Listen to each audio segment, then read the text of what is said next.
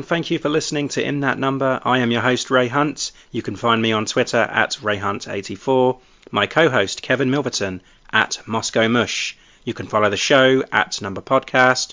Subscribe, rate, review. Find us on Facebook, Instagram, and if you would like to drop us a line, send us an email to inthatnumberpodcast at gmail.com. On with the show.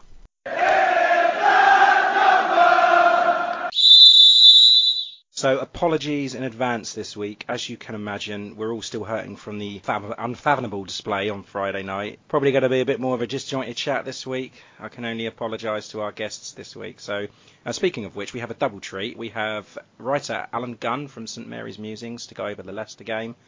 Uh, and also uh, preview next week's double meeting with Man City. We have writer blogger David Mooney of Blue Moon Podcast. Plus, we have all the usual treats in store.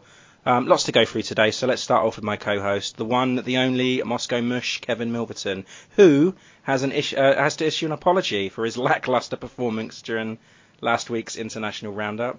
Not the only saint to be completely useless this week. Kev, how are you? Um, well, after that introduction, yeah, I'm I'm uh, I'm feeling much better, I must say. uh, yeah, thanks a lot, mate. Um, yeah, very average week. Um, finished off by uh, what promised to be an exciting night of uh, Friday night football, and then uh, managed to ruin an entire weekend uh, rather than the usual half. So, mm. yes. Uh, as for the apology, yes, uh, I I do apologise to Stuart Armstrong and the people of Scotland because I did miss out an important fact that he, in his usual 70 minute cameo role off the bench, managed to score a goal in Scotland's 6 0 win over San Marino. So, um, well done, Stuart. Yeah, and, and there you go, Kevin McGee, if you're listening. Tartan Army, good on you. Yeah. Um, before we go into the show this week, I just want to say happy birthday to my wife. So, yeah, we went out for a nice meal this morning at lunch, had a nice Sunday carvery. That was good. Um, so, yeah, happy birthday, Gemma. Happy birthday, Jim. Yeah. Right. Um, now let's bring in Allen Gunn from St Mary's Musings. Hey, Allen, how are you? Hello. Thank you for having me. No, no problem. Um, yeah, like I said, I am. sorry, it's under these trying circum- uh, circumstances to bring you on after such a, you know, disappointing Friday night. Yeah, tough, tough night, and uh, obviously, hopefully, better to come. Wow, that's what we need. Um, uh, before, could, sorry, go on, Kev. Could you just uh, clear up one thing before we carry on? Um, uh, yeah, welcome to the podcast, Allen Gunn. Uh, but yeah, just to clear it up, uh, any relation at all? You know, just to avert any death threats. No, thankfully none yet. Um, but uh, I, I, keep it under wraps that my name, uh, last name is Gunn. um, before we crack on with the podcast, um, can you tell us a little bit about yourself and the work that you do? Yeah, basically just kind of handle some of the tweeting for them during the during the matches. Um, try and keep it as non-serious as possible because um, a lot of people take take it too serious. So I, I, like to be a little bit lighthearted. And then other than that, just uh, do a recap. And um, you know, mainly my my goal is some good interaction with the fans throughout the game and uh, throughout the week leading up to the matches. And then um, you know we go from there. Uh, Jake Hughes does a does a terrific job. Um, keeping it running. And um, I know he's got a lot of stuff with MMA and other bits that he does. Yeah, um, yeah. So other than that, I mean, I, I just try and keep it uh, keep it moving for him um, when he is busy with the MMA. Yeah, actually, we, we, we still hope to have uh, Jake on the show in the in the coming weeks when he's when he's available and stuff. So that'll be good to good to catch up with him. Um, other than Saints, I understand you're a bit of a bit of a hockey fan. I am, yeah. Uh, been a uh, Hurricanes ha- fan, yeah. Hurricanes, yeah. We we should just do a whole podcast on um on the Hurricanes. Uh, they're having a, having a better uh, success at the minute. yeah, like what's that? Like seven wins this season, isn't it? I Which is incredible. It's incredible. Yeah, yeah. Just doing doing so well. And actually, I, I I may have mentioned to you off air that I think they're going to be a a strong tip to win the Metro this year. And I mean, Kev, you're not you don't really watch a lot of the a lot of the hockey, but if you are looking to support an NHL team, then you know Carolina Hurricanes. So my loyalties have always been with uh, Toronto Maple Leafs. Oh no. Yeah, yeah, they have. It's a similar, I, similar I, I like a couple of guys out there. yeah. I always yeah, feel that the yeah, yeah, I always feel the Saints are similar to the Hurricanes, and you know, and that they're always kind of trolling the bottom of the of the division, trying to to make that next level. They're not you know maybe the biggest market, but they you know they find a way to have some stability, and uh, the, at the end of the day, they always have some some long droughts of, of success. Yeah, I mean they, they they won a cup about 15 years ago though, didn't they? So 15 years ago, that's that's yeah. yeah. So and then, there's one up on and then didn't make the playoffs for 10. Yeah. Well, Um, I'm, I mean, I'm a Rangers fan, so I, I know I'm a Rangers fan, I'm a Saints fan, I'm a Knicks fan, so yeah, I get I get all the all the crap. Oh yeah, you're you're you're really struggling in despair yeah, there. yeah, You, you might need to get some uh, checkups there. So yeah, uh, as our listeners may have already noticed, uh, you have quite an interesting accent and uh, quite knowledgeable about the NHL. So yeah, could you tell us um, wh- where you're from and, and how you got into Saints? yeah, right. Well, uh, I'm technically from from Massachusetts area. Lived in North Carolina as well. Um, Hence the colour Hurricanes. Huh? Yeah, yeah. Uh, came to England in 2011 um, when we were championship still. Um, and then one of my friends has been a, a lifelong Saints fan. His dad has uh, got family down there, so you know, I, I mean, I just went with him one day. Uh, I think first game was uh, Doncaster away. Um, so, uh, and that was when one of the One Direction guys was there. Oh, Louis, yeah, Louis, that's right, yeah. And um, so yeah, uh, ever since then I've uh, followed along, and you know when I can go, I go. And suffered, yeah. But uh, yeah, so we, we we try and go to the to the games across the northwest for the most part um, with Northern Saints. So shout out to Northern Saints, um, good group of guys, and uh, yeah, so that's how I've come to to be part of it. So shout out to Andrew McKinnon as well. I know he'd appreciate it. All right. Hmm. Um, so where, whereabouts did you say you are up north? I'm in uh, Preston. Uh, Oh, but I've lived, yeah. I like it. Nice. So just just north of Preston, we're kind of in the middle of nowhere, but yeah, that's that's that's the closest town city we get.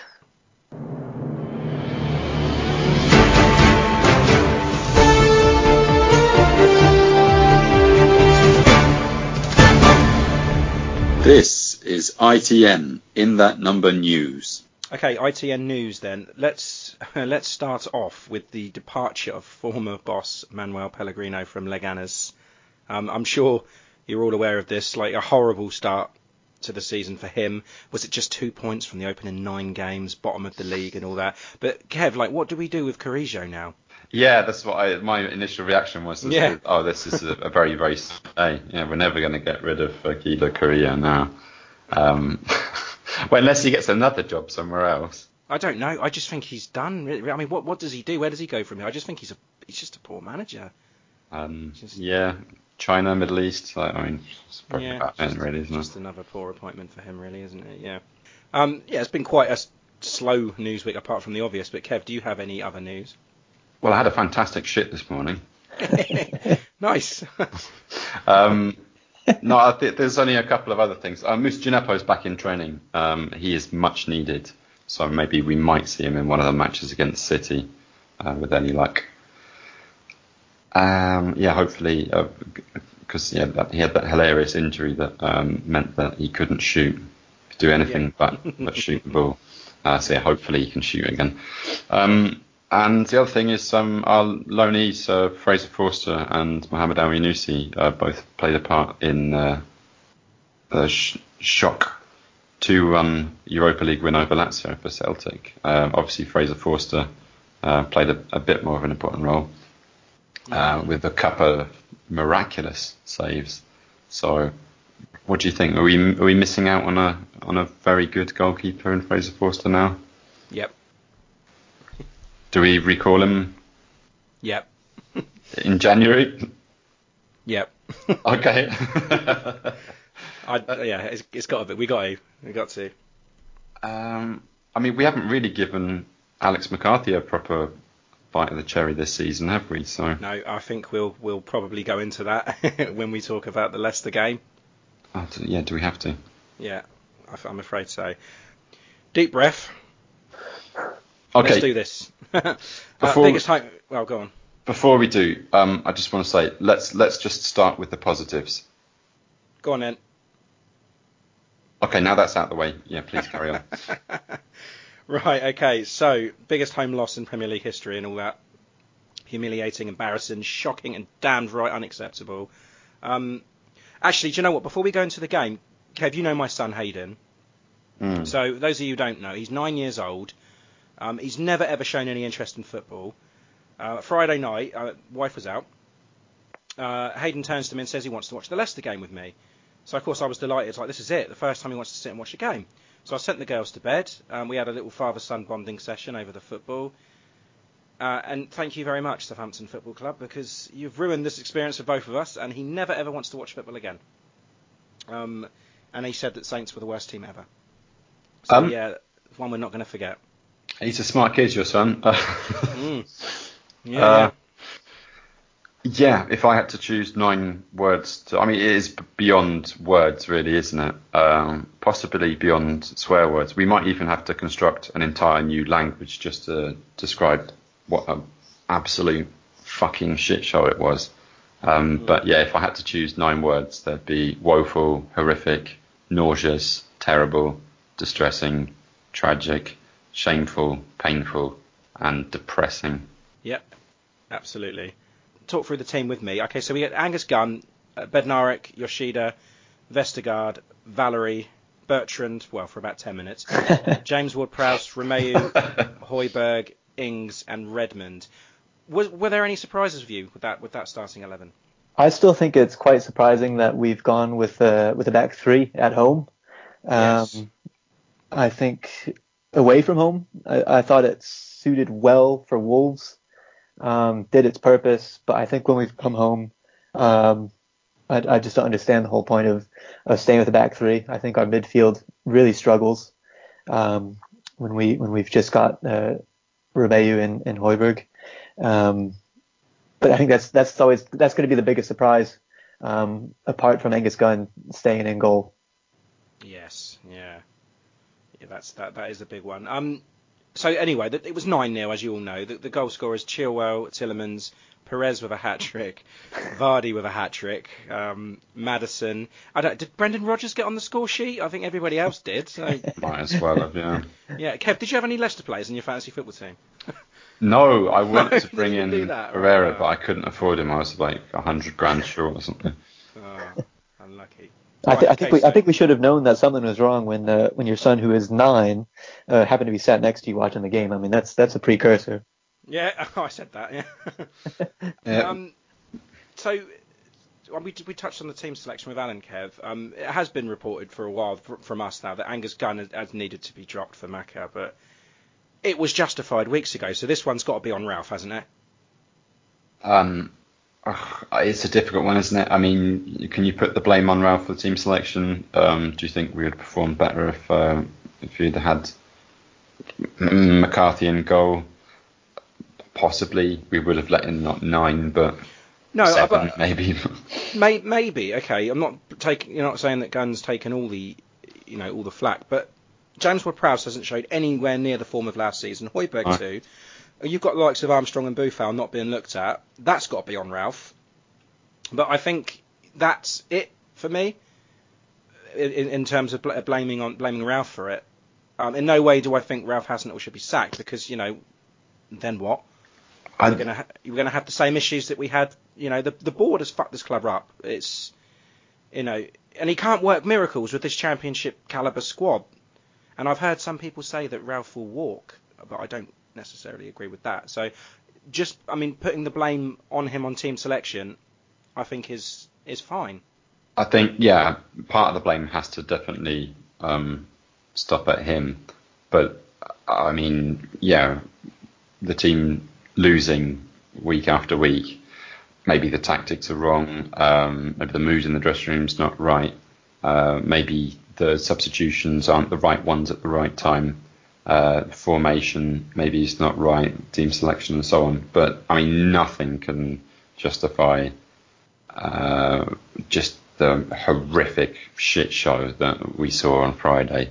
I think it's got to be more on the players because once that third goal goes in and they just fold completely um, at home as well, you know, I mean, the, and the crowd is more or less behind. I mean, obviously in shock, but the crowd's still behind them. Still not enough to to to keep them to give them any motivation at all in the game.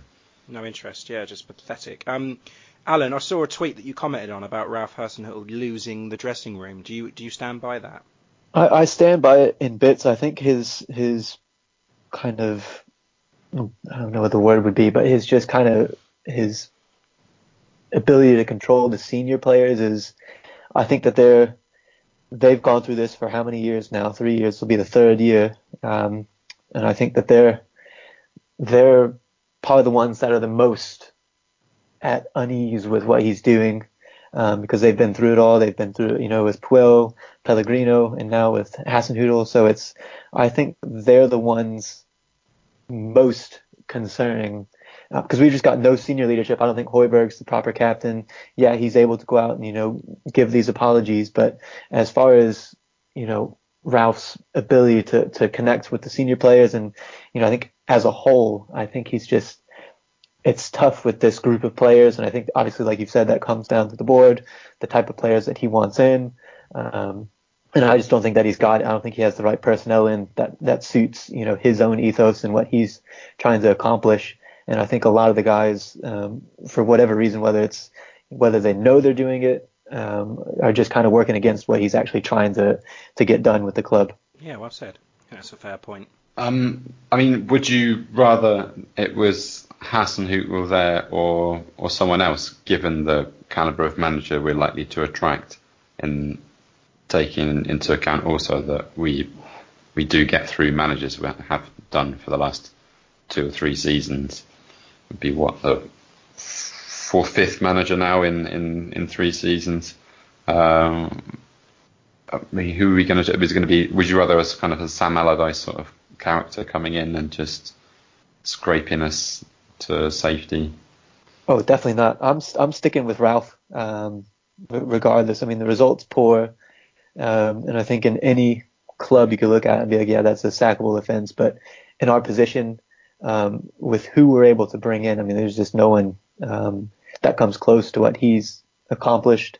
Um, you know, that would actually want to come into this position. Uh, but I think it's it's more so down to the to the players, to the recruitment, and like you say, just just the board being total fuckwits for for lack of better word, because they've just the the personnel we've brought in is personnel that we have to wait on to whether it be a, to, you know to adjust to the team, adjust to the country, adjust to the league. And at this point, we really just don't have the time to to wait for you know someone from you know a bottom end French team to come in and take three months to to adjust to the Premier League. We need someone that's ready to come in, um, and that's going to cost money. I mean, you have to, it costs money to get guys that are ready to play at the standard um, that we need to to be able to survive. And and you know, may, uh, you keep seeing it. Maybe it's for the best that we go down and just you know reset button altogether. Um, but I, sure, I think this yeah. team, I think this team belongs in the Premier League. Not this team particularly, but you know, as a as a club, you know, we've proven that, you know, we can scrape in and stay up, and you know, we we play really well against good teams, um, you know, top six teams. Hard to get anything from it, but it's just the the drop off from playing those teams to playing the likes of, you know, relegation teams, you know, the rivals like that. Um, it's just not there. We just don't turn up, and it's I think it's down to the team, down to the to the personnel at, at Ralph's disposal. But I'm, I'm not saying to get rid of them. That's that would probably be be the last thing I would I would suggest at this point. Oh, good. I'm glad you say that. Yeah, I'm I'm I'm all for keeping him just because. I mean, like I said, I'm not blaming him. The only thing I, I'm like like you said, Kev, about the tactics. The, you know, bringing in players a little bit too late, substitutions that the starting lineups are a little bit.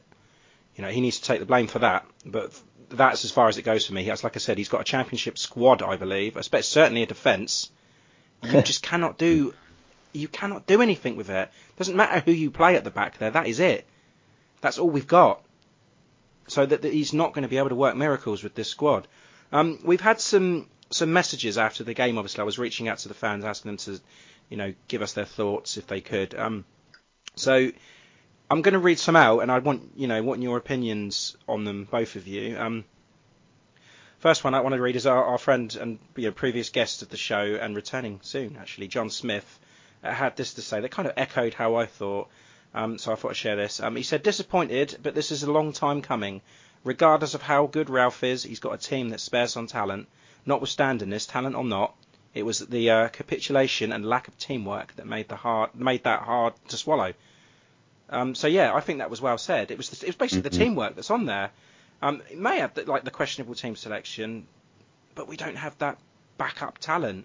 And like I said, what are you supposed to do? That the, the teamwork or lack thereof on the pitch, it was appalling. And you said it as well, Allen. Højbjerg's captaincy that needs to be questioned because there's just nothing there. There's no cohesion there.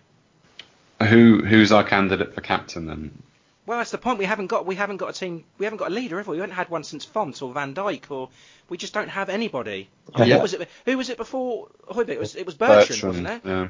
And then you had Davis. Davis was probably the last bona fide captain that we had. Sure, yeah. Um, but we still have a senior player that's, I mean, like I said, with the, you know, kind of the dressing room area or issue, uh, I just don't think that Ralph's got trust in any of his senior players to, you know, to, to give that role to. Um, I mean, and when you don't have that role, I mean, this is kind of what you get. You get performances like this, like long, like he says, a, a long time coming, um, getting our hides kicked.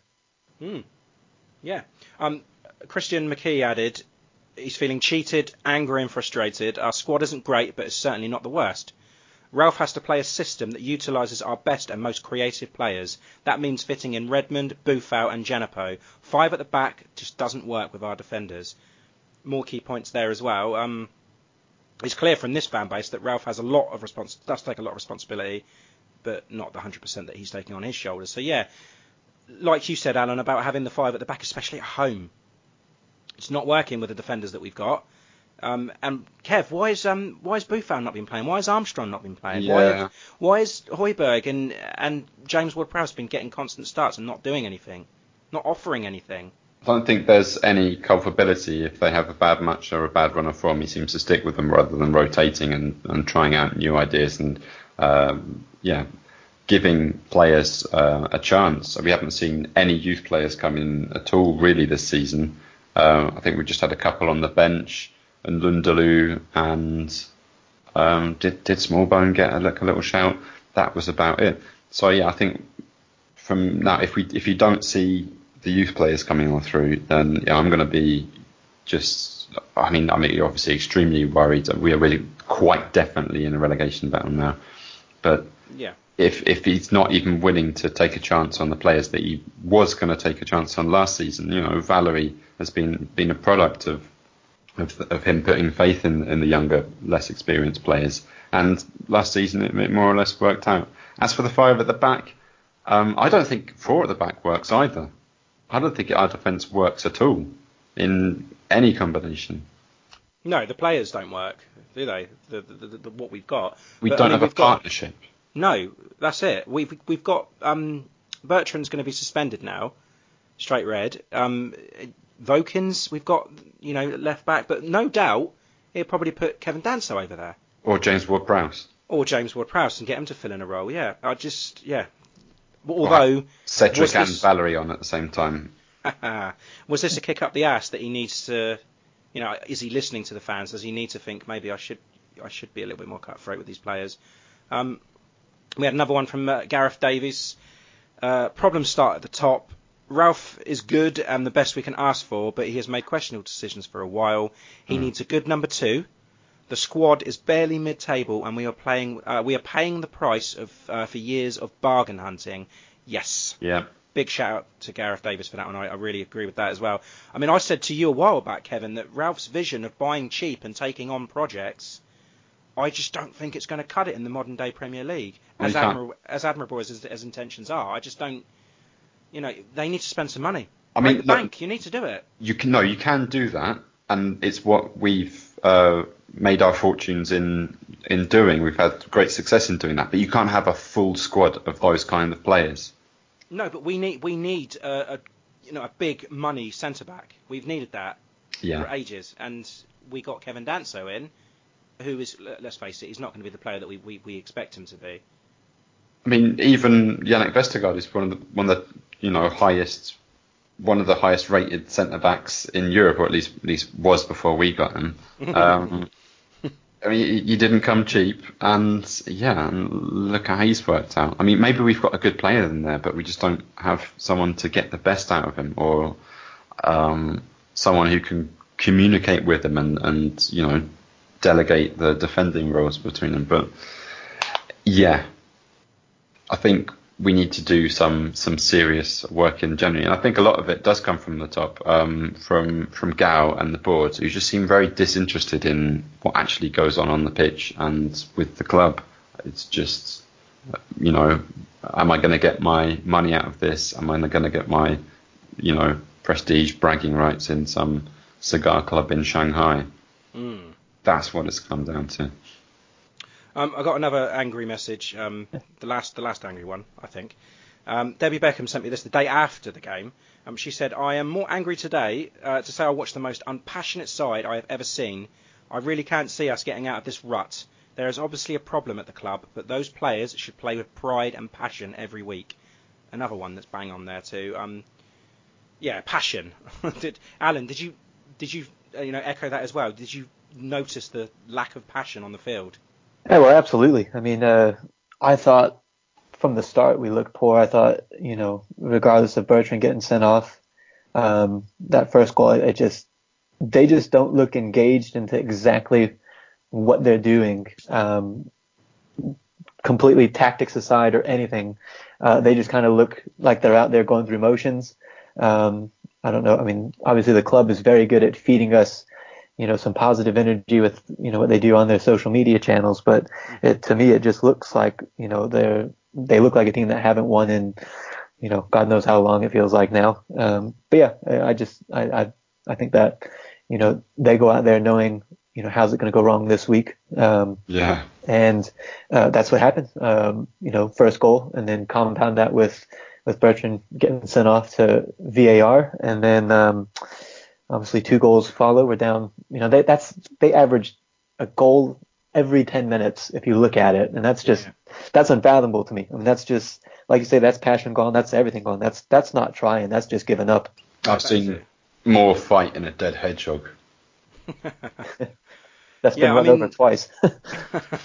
that seventh one in particular for me just makes me angry. I mean, I, I have done the thing. I have watched the game over again, not not the whole game. I watched the highlights, and that seventh Same goal that- difference. yeah, that was just. Uh, I just I just get angry watching it. I just cannot believe that how easy Leicester made it look. I know they've got the extra man, and there's a little bit of extra space, but I mean, come on, that little you could see it every single time the ball was chipped into the box, there was a goal. But I've been saying this to you all season, Kev. Like even from corners, I whenever there's a corner, I I get scared. I just do not trust anybody at that back, and it's just like that seventh goal. Like I said, was just it just makes me angry. I cannot believe it. Whenever the ball gets more than four feet off the ground, it's brown trousers time, isn't it? Yeah, and you know that Brendan Rodgers looked at that at half time and thought, you know, 5 0 up at half time, and fair play to Leicester, they kept going. Do you And think that I would have done um, the same thing. I would have done exactly the same thing, but he must have said to him, look, whip the ball in the box, just whip it in. They cannot deal with it. Do you and think right. that um, Brendan Rodgers overheard Ralph on the touchline shouting nine, nine, nine, and I thought, oh, that's not a bad idea. Very good, Kev.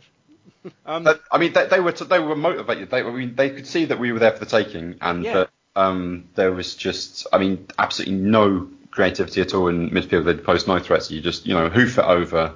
Um, no one's marking anybody, and they just got a free run. So yeah, go out and score as many as you can. And you know, they thought, oh, we could have a, you know, a record-breaking win on the hands, and, And yeah, fair play to them. And they they've got that energy and drive that I mean, we're just going to have to stand and be jealous of. Absolutely. Um, now, guys, where do we go from here? So, okay, let's let's just forget Down. about Tu- yeah. Okay, let's just forget about Tuesday and focus on next Saturday for a minute. Uh, Ralph's got a monumental task on his hands, you know, to strike confidence back into the side against the defending champions in their own backyard. Um, and Kev, I mean, I mean, I mentioned to you that your tweet that you put out about the, you know, the lineup against City. But guys, what would you do in, in that City game? Who who are you playing with? I'll start with you, Kev.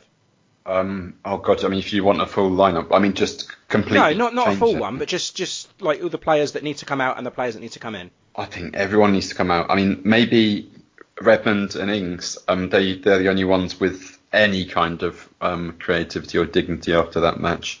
Um, so maybe it could be worth leaving them in. But um, oh yeah, bring back in Adams. Um, if Djenepo is back, obviously he's going straight in there.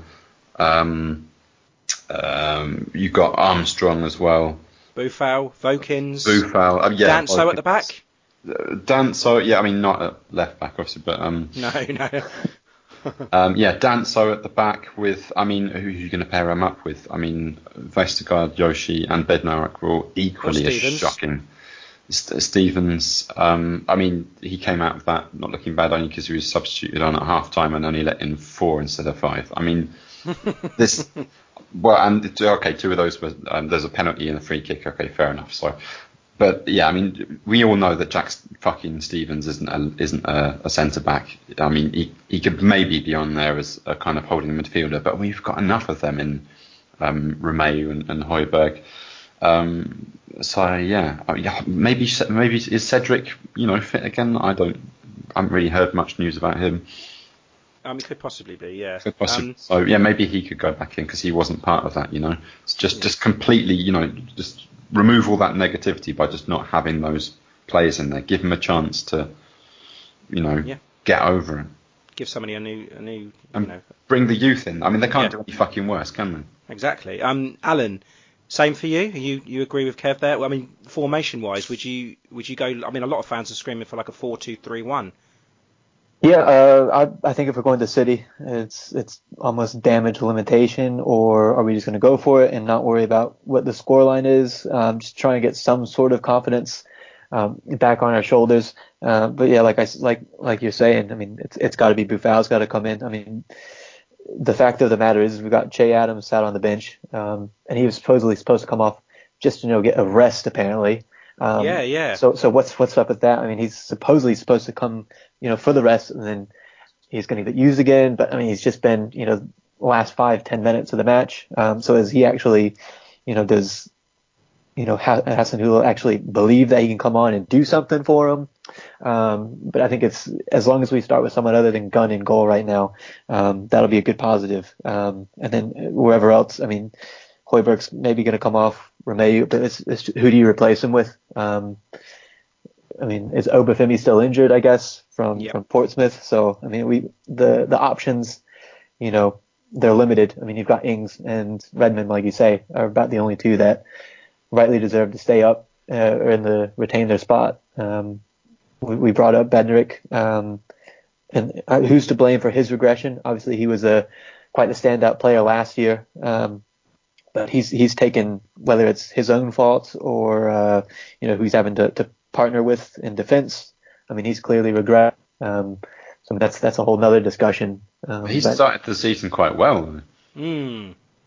he's just got yeah, like you say, progressively worse as it's drawn on. And Yeah. that's- But I, I I mean, it's it's definitely got to start.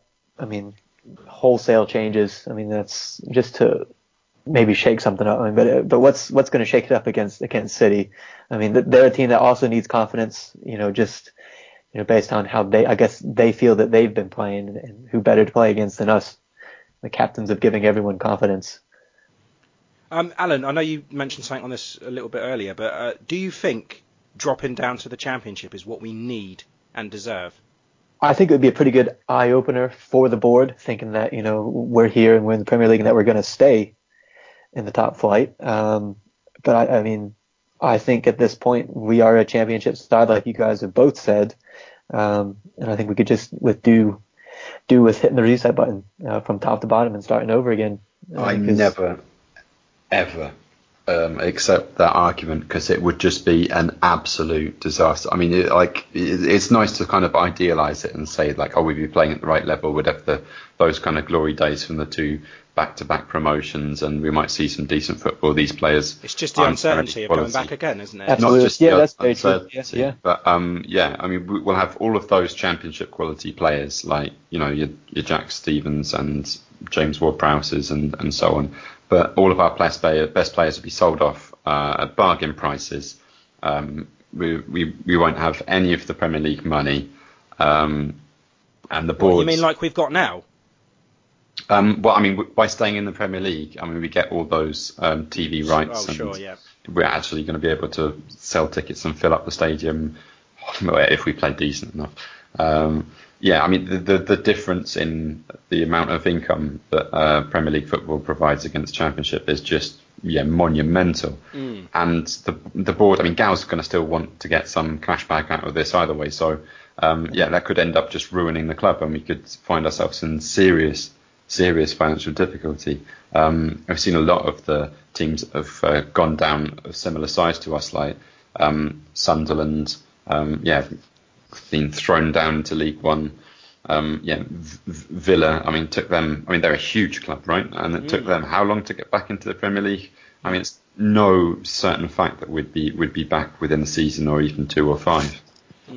That's agreed. I, I totally understand that, and it's I mean it's just something has to give to, to at least you know give give the board some sense of reality. Because I mean I, I read that Sam Wallace Telegraph piece um, when it came out yesterday, and it you know the board's like you know, all happy or whatever however they presented it you know they're willing to put money into the club in January, but until actions you know so they act on it and actually do so, I mean it's like something's got to happen because it's just it's been the same sort of false sort of investment that they said that they would do and they've just not done it uh, or at the right places.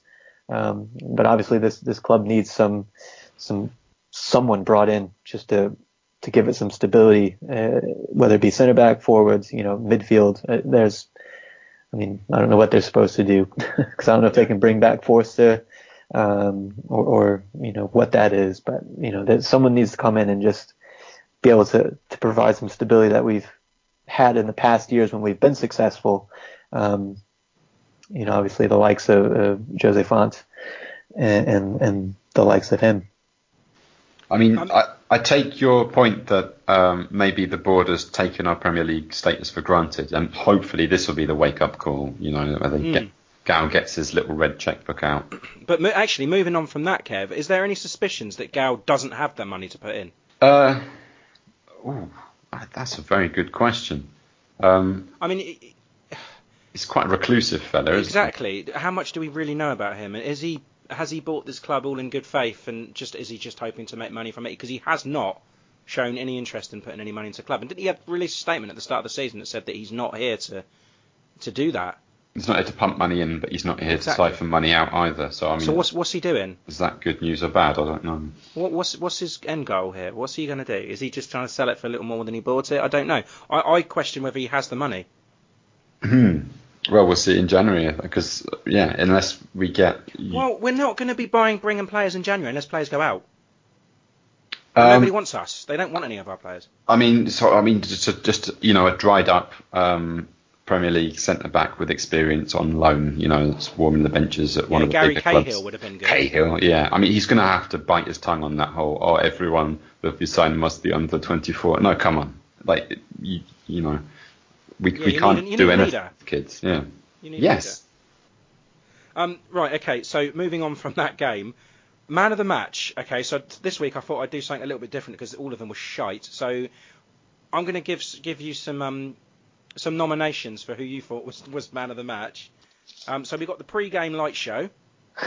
whoever's in charge of that, the groundsman, the fans that stay till 92, uh, for 92 minutes, and the tea lady, or maybe the ball boys. I mean, who, who are you going for? Ooh, ooh, that's tough. Uh, ooh, I'm going with the with the fans that stayed for 90 minutes and got absolutely soaked. Yeah, 'Cause that hit was awful on Friday. Oh my goodness.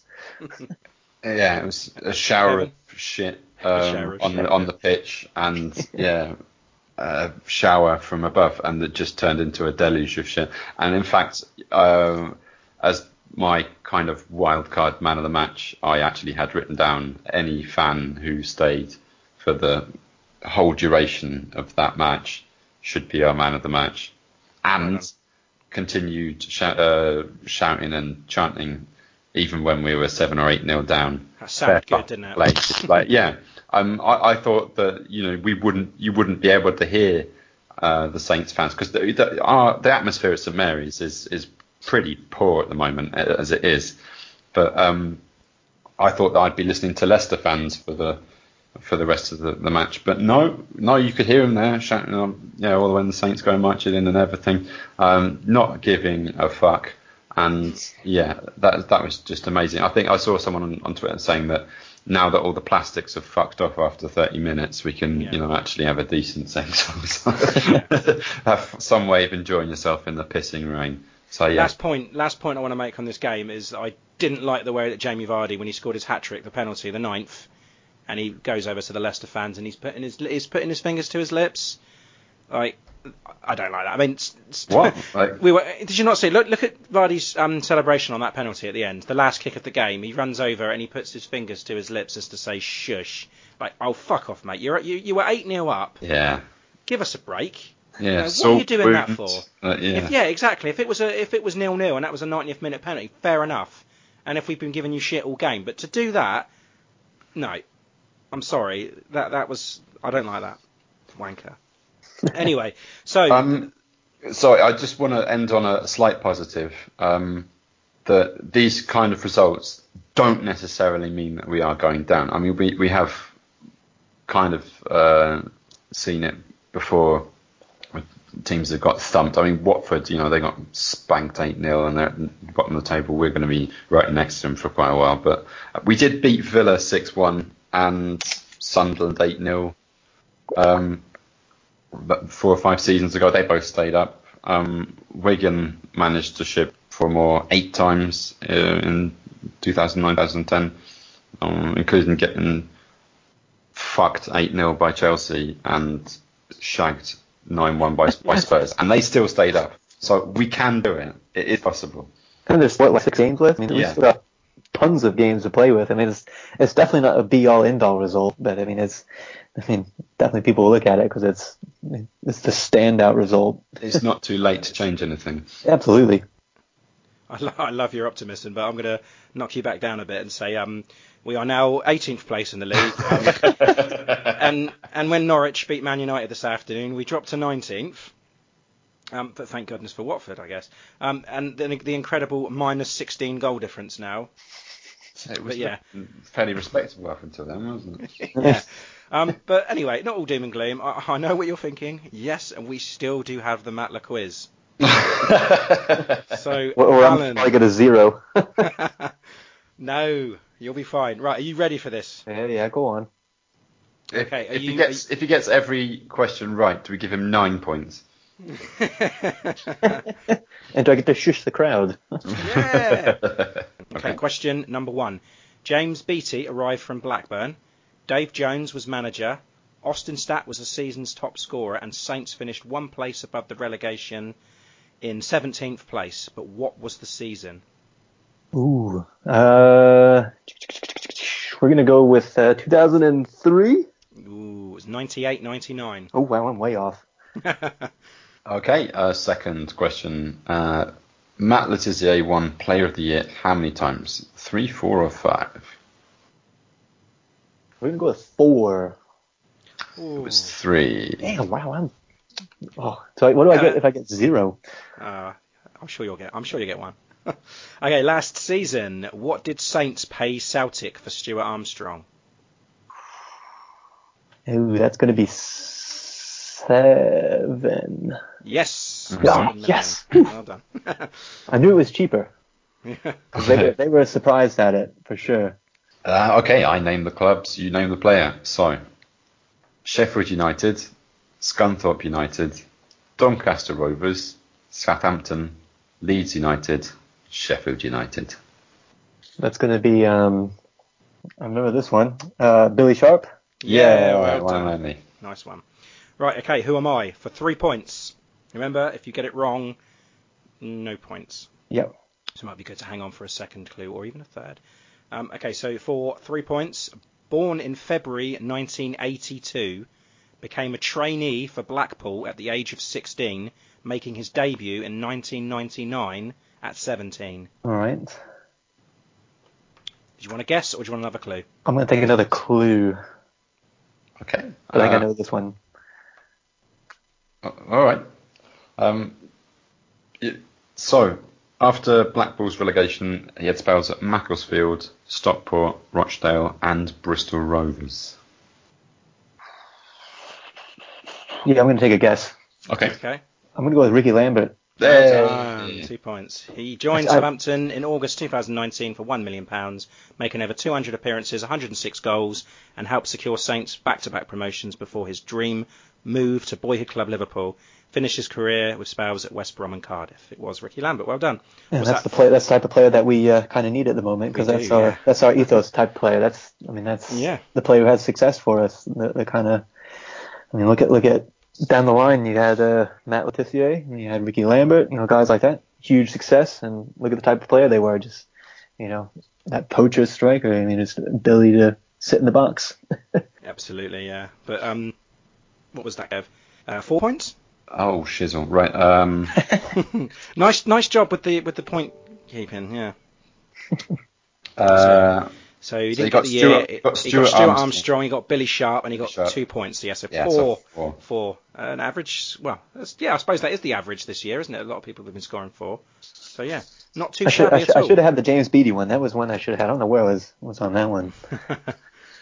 it's, it's harder than it than it than it appears sometimes, but yeah. On the spot for sure. Exactly, yeah. Um, okay, so we've got three questions to end the show, the ones that we ask every single one. Uh, question number one Would you rather wear a Pompey shirt every day for five years or sleep in a haunted house for ten?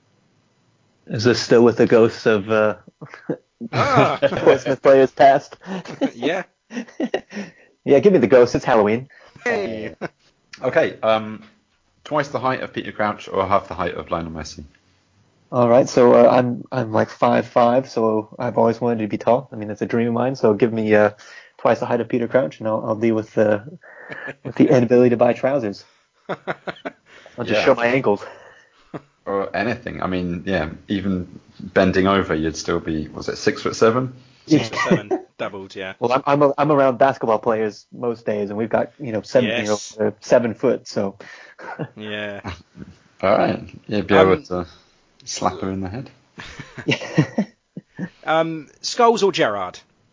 I'm a Scholesy kind of guy. Uh, Yay! Definitely. I thought I, Stevie Gerrard, you know, obviously tremendous player, but always always been a Scholesy guy. nice. Good answer. 6 1, Kev. right. I don't, I don't have any vested interest in this whatsoever. No, I know. Um, I think that's about it, Kev. Is there anything else you would like to ask Alan?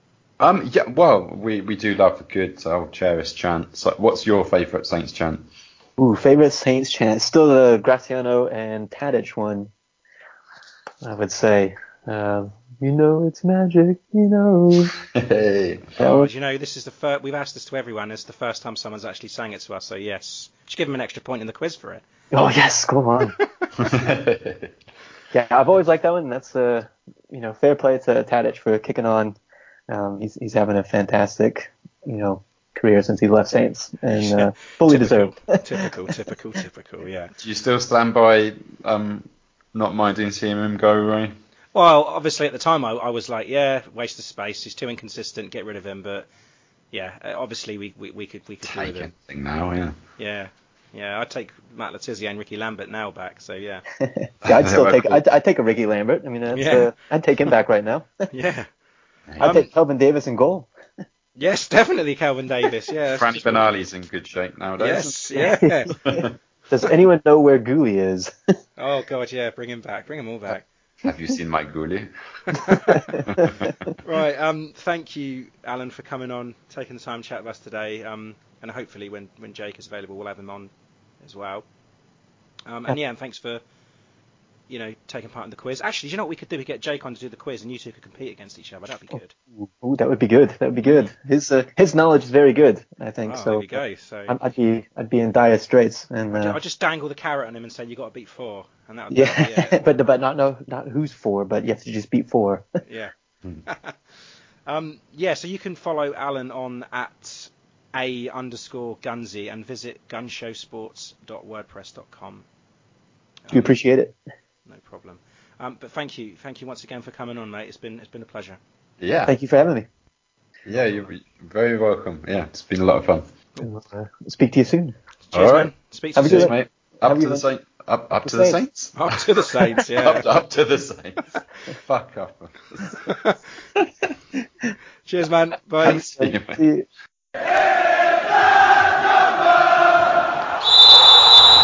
Hi, I'm Matt Le and thank you for listening to In That Number. Joining us right now, we have the pleasure of bringing in City writer and host of Blue Moon podcast, David Mooney. David, very warm welcome to you. Hello, how are you doing? Yeah, uh, as we said to our previous guest, um, not not too good, but I mean he's a Saints fan, so he feels our pain. Yeah, I'm not gonna. I, listen, I'm I'm not gonna sit here and, and pretend to, uh, to, to know what it feels like because I've never I've never experienced that level of, uh, of desolation after, especially a home game as Oh, well. So horrible, uh, horrible, horrible. You must be, you know, like clapping your hands together, thinking, "Christ, we got to play these twice next week. Here we go." Ah, but you, you say that, and like the first, thing, I remember Friday night as I was, uh, I wasn't watching the game, but I was I was I was on Twitter following it, and I, uh, you know, obviously following a lot of City fans, and a lot of the reaction was, oh, who's their next game? Eyes emoji. because it's it, like it's it's a very it's not the sort of thing that City the modern City does, but the old City back in the day. I mean, goodness me, you could it, it, it, the script would be that you know Southampton ship nine to Leicester, look absolutely hopeless uh, on Friday night, and then City comes on the following week and it's uh, you know one nil away win at the Etihad. It just it, that's the sort of thing that goes through City fans' head. Just for we've been scarred by that period in the 90s where that sort of thing happened, and it's only like a window of what seven eight years in City's history where that sort of thing happened, but it was that bad and that frequent that that even now you can be the richest club in the world with the best players, and it's still in the back of your head. You're thinking, yeah, but you know, could happen. I, I tell you what, David, it's not going to happen. I, I trust me, it's not going to happen. I want you to save this audio so that when it does happen, and uh, you can you can say, God, how wrong we were, you know. I mean, yeah, I'd love it if that was the case. But yeah. Okay, um, can you tell us about um, about yourself and, and the work that you do? Uh, yeah, of course. Um, I, um, I I kind of did Moon podcast and and uh, all that sort of stuff in lieu of getting a proper job when I finished university. Um, I fell out of university in 2009 with a degree in broadcast journalism, and, and naturally assumed that when I moved back to Manchester and uh, Media City was opening, I'd just I'd probably apply for a couple of jobs and then get one around there. And it turns out that it didn't work like that, and nobody wanted to employ me. Um, so in the in the stopgap, um, a friend of mine runs a uh, city forum, Moon Forum, and uh, I just I messaged him and just said, listen, I've been doing all this. I've bought a little bit of equipment with the idea that I would be getting a job, uh, and I haven't got a job, so I'll make you a podcast if you want. How does that sound? Uh, and he went, yeah, it's, it sounds good. And the idea was that I would do it for a few months, uh, maybe the first season or so, and then give it up when I got work. Um, and it just never happened. And I ended up putting more and more time and money into it. And I mean, we're not really that affiliated with the forum anymore. I don't, I don't really speak to Rick that often, other than to, to kind of say, look, you know, the the new uh, new show's up, and you mind uh, sticking a thread at the top of the forum. Um, and it just it took on a life of its own. I then got a job uh, news reading at, at a local radio station, and um, I got that off the back of doing the podcast in the first instance. They the owner was a City fan and said, look, we've heard it, we want to do a live version of the show. Um, that happened on Sunday nights. The guy they brought in to host that was uh, the radio station's uh, journalist, and he basically said, "Look, I'm, I'm always after cover work, cover if you need, uh, if you if you're looking for work." I got into doing a bit of a bit of uh, stuff through them, and then he left, and, and I applied for and got his job.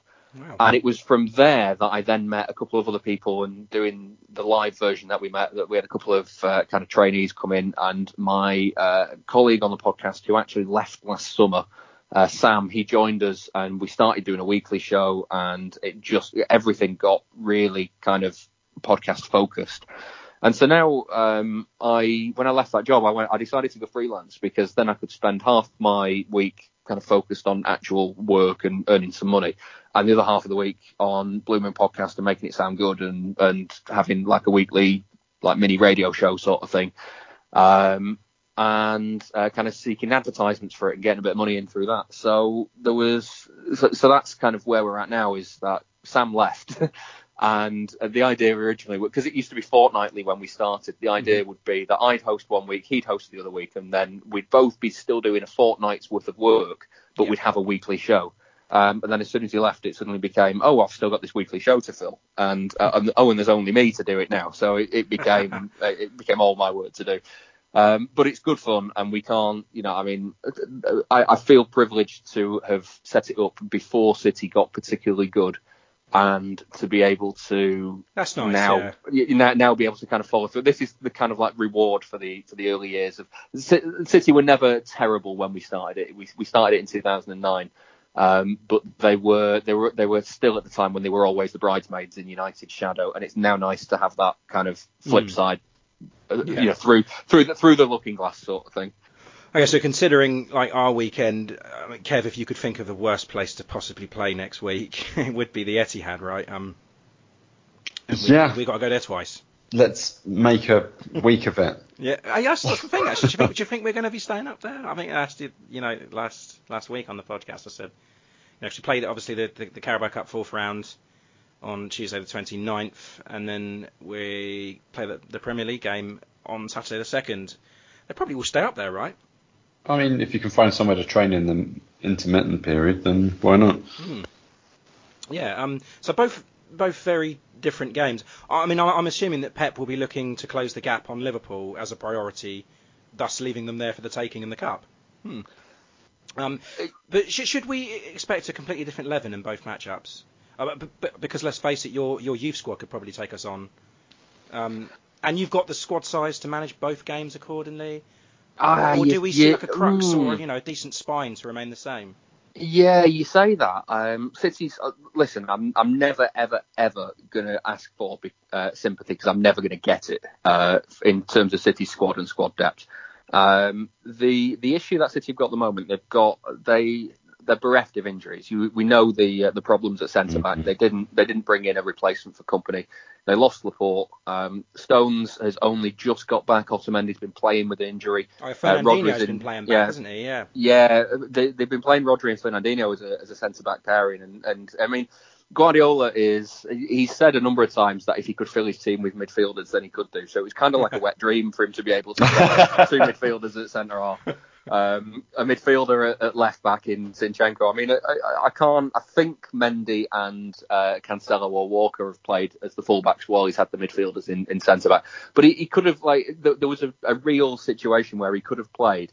Uh, well, I mean, if we if we were to count Raheem Sterling as a as a midfielder rather than a forward, and you, you know you're looking at um, at, at five midfielders in the midfield, and then uh, three midfielders of a back four, and you, you're suddenly thinking like he's only got Ederson, Walker, and uh, and Aguero, who aren't midfielders in this team. It's exactly what he's after.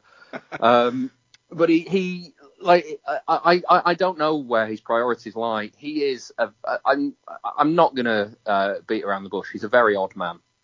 He seems to he, he seems to have this fixation on making sure that uh, that the momentum is always kept up, and as such, he seems to play overly strong teams for every game that that, that City are in.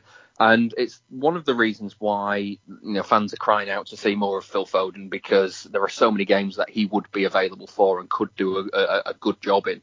That he still seems to go on and pick Gundogan and, and, and David Silva with Bernardo Silva and, and just not give those sorts of players any sort of uh, rest out of the team. And it's probably the reason why they've won the Carabao Cup the last couple of times because while the likes of Liverpool and, and Chelsea and uh, you know the, the other top teams have put in weakened sides and given youth a chance. City have gone there and they've, they've played pretty much a, a full strength team with maybe one or two players out. The, the only time that that's really changed was in the last round at Preston, where the centre backs were Eric Garcia and, and Taylor Harwood Bellis, two uh, two of the EDS uh, youth players. So I would expect, in terms of a lineup for, for Tuesday, I'd expect it to be certainly quite strong at the front end of the pitch, uh, with maybe you know Oh, uh, one or one or two of the uh, of the defenders. Um, being youngsters. But I, I, I genuinely wouldn't be surprised if you were to see Gabriel Jesus, see Bernardo Silva there, uh, possibly Raheem Sterling as well. I think, uh, you know, I think Phil Foden will start that one. Um, but beyond that, I think you, I think you're still looking at first team players rather than uh, rather than many youth players. Well, just when you think it couldn't get any worse, Kev. um, yeah, I'm, I'm, I'm shitting my pants already. Um, as, as we well know, I mean, maybe I could take this tip for my uh, fantasy football team. Aguero's only, only obviously going to play one of those matches. Which one do you think it's going to be? Um, I, I honestly don't know. I thought it was. I, I thought Aguero would start at um uh, at weekend because Villa. he yeah, no, he seemed didn't yeah again, did he? Yeah. yeah he, he came on for the last kind of 15 minutes and scored that that fantasy league wonder of one point. Yep. Yeah, Um, yeah, he's my captain. Yeah, Who's on well, the bench? no, no, I- Me, I learned my lesson. I, I captained De Bruyne, so I'm I'm really Ah. kind of I, I, don't, I don't know whether that goal went down as his or not in fantasy league. I've not checked, um, but uh, it, it's it's it really is. I, I I thought it would be I thought it's generally Jesus for the away games and, and European games, and then Aguero for home games and uh, and kind of the more important European games. Um, but I honestly don't know anymore. I think I I think the phasing between Aguero and Jesus has started at City this season. Uh, Jesus is really he's very quietly under the radar had a very very good start to this season. Um, he, he's not played that much football, but when he has played, he's scored, and I think that's really gone in his favour. Um, Aguero again is the problem that, that that City have got is that Aguero is the greatest striker that the club has ever had, and it, it it it kind of if he's fit, you would think immediately he has to play whatever the game is.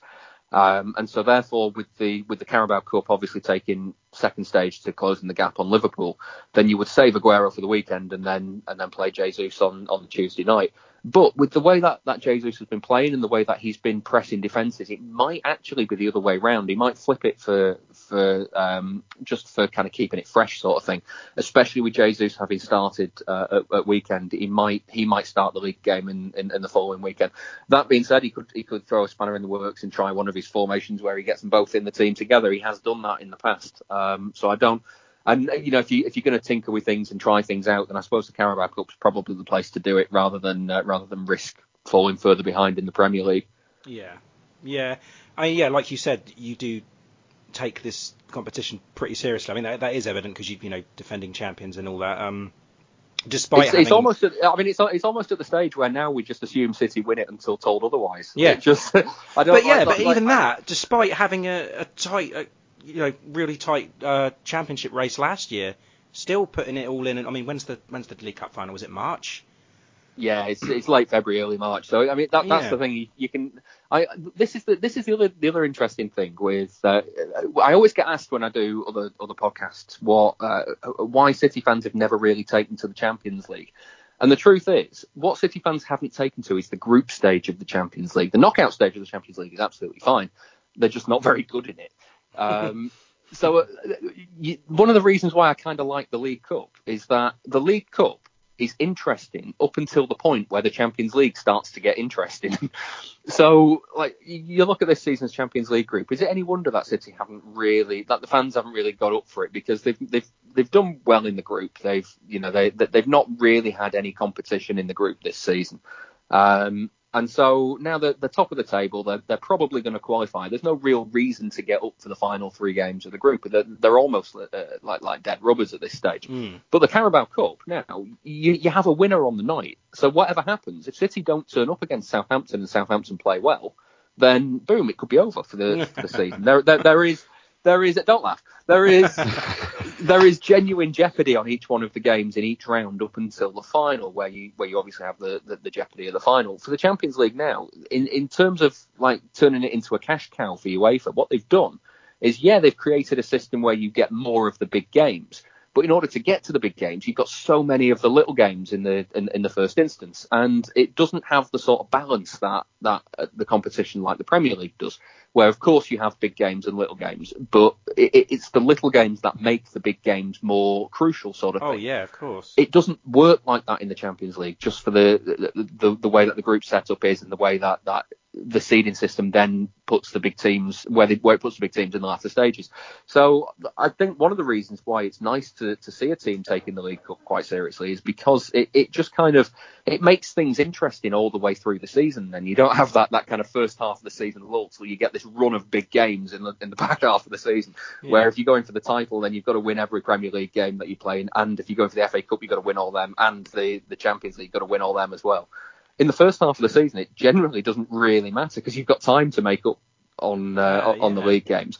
And the Champions League, well, as long as you kind of get to ten points in your group, you'll do all right. So I, I think that I think it it it, it puts. I think I, so. I think it's nice to see City kind of go in for the League Cup each season, and you know if, if other teams like Chelsea and, and Liverpool and Arsenal are uh, uh, are not going to go for it, then you know it's you know more fool them sort of thing. Absolutely, yeah. Yeah. Um, Kev, uh, Um, what's the mood like uh, with City fans um, for the title race? I mean, you're not nobody's sort of you know folding their arms and giving it to Liverpool. I'm guessing. No, it's uh, it's Liverpool, isn't it? They're just they're annoying me. They're really, really annoying me um, because it, it, it seems to be, and, and like I don't, I, I never kind of criticise other teams for coming to City and doing this because I, I think other teams are well within their rights to do it. Um, you saw the way that Villa played. I mean, the way that Wolves played was a perfect example. Wolves were uh, incredibly well prepared, incredibly well organised, and they countered with dreadful efficiency. They were, um, they, I mean, the fact that City lost that game 2 0, I actually thought that that result flattered uh, City. I thought Wolves were far better than the 2 0 uh, scoreline kind of uh, showed them in the end. They had a couple of decent chances that they should have uh, should have extended the lead further. Um, and City couldn't create anything, and it, and it was simply because of how well organised Wolves were that City City couldn't do anything. Just first frustrating. Villa, yeah, the first half against Villa it was very frustrating again because Villa just did not offer any space or any room for City to work in. So when you when you kind of expand that out to the title race, I, I would assume that teams would go to Anfield and do the same sort of thing. I'm, I'm not a big watcher of Liverpool's games. I can't put myself through it again this season to uh, to watch all their games, thinking this will be the one where they drop points, and it turns out that it's not. Um, well, Man United so did I, it I, I just, last weekend. I, I, I, I, like to think that other teams. So I like to think that other teams go to go to Liverpool and are, and are well organised. And then when you see the the state of some of the goals that Liverpool scored in the last 18 months, where it's been I don't know, Lloris just throwing it to uh, it was it Firmino's feet or Mane's yeah. feet. Um, the, the, Sheffield United keeper Dean Henderson the other week, um, they, Sheffield United had played brilliantly in that game, and then a shot was straight through the goalkeeper, and you just think, why, why again? And then when you, I, I heard comments. Uh, was it? Um, I think it was either Jurgen Klopp or it might have been Jordan Henderson recently who had uh, who had commented that um, Liverpool just didn't get the look last season that, that they needed to win the league. And I was thinking, what what more luck could they yeah. have? You their, their, entire yeah. team was fit all season, and then they had, they, there were just so many defensive errors that were that were going in their favour. Number of offside goals that counted, and I try not to get wound up for it because I know that City get these things as well. Um, but it just it just infuriated me. So I've, so I think the mood is uh, as as long as City can be six points behind when they go to Anfield uh, then they'll only be nine points behind after that trip. So um, yeah. they, uh, they they'll still be within the, within a chance. Listen, they lost. City lost to Newcastle uh, the in the February of last season.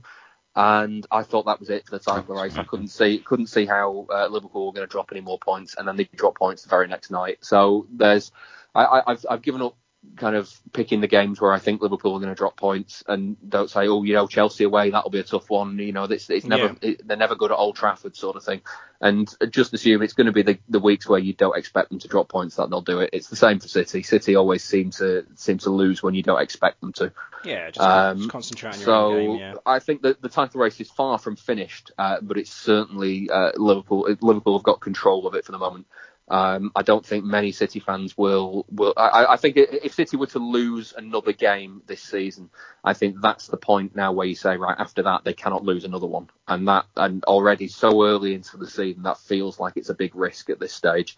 Um, they put together an unprecedented uh, run of uh, victories in 2017-18. I think it was 18 or 19 on the bounce. Uh, they put together 14 on the bounce last season to win the title. Um, I think from this stage on now, it's going to need one or maybe two runs like that to uh, to, to, close the gap on Liverpool because I don't think I think Liverpool are getting near 100 points again, so I think City have got to do the same.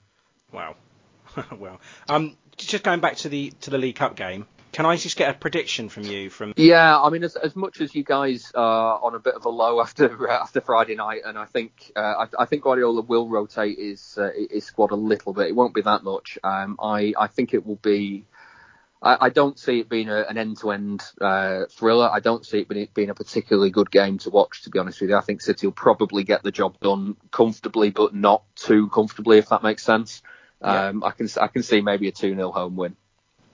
Okay. Um, well, Kev, I mean, I looked at their last in the um, Carabao Cup against Preston, 3 0 win at Deepdale, and it was, I mean, you, you touched on this a little bit earlier on, David, about the, the, the team selection then.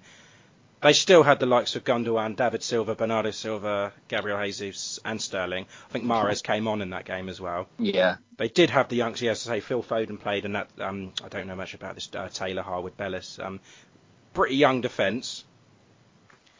I think it's going to be a pretty yeah pretty similar side again uh, in terms of personnel. I yeah, so I'm going to, I'm going to go a two-one. I think Saints are going to score.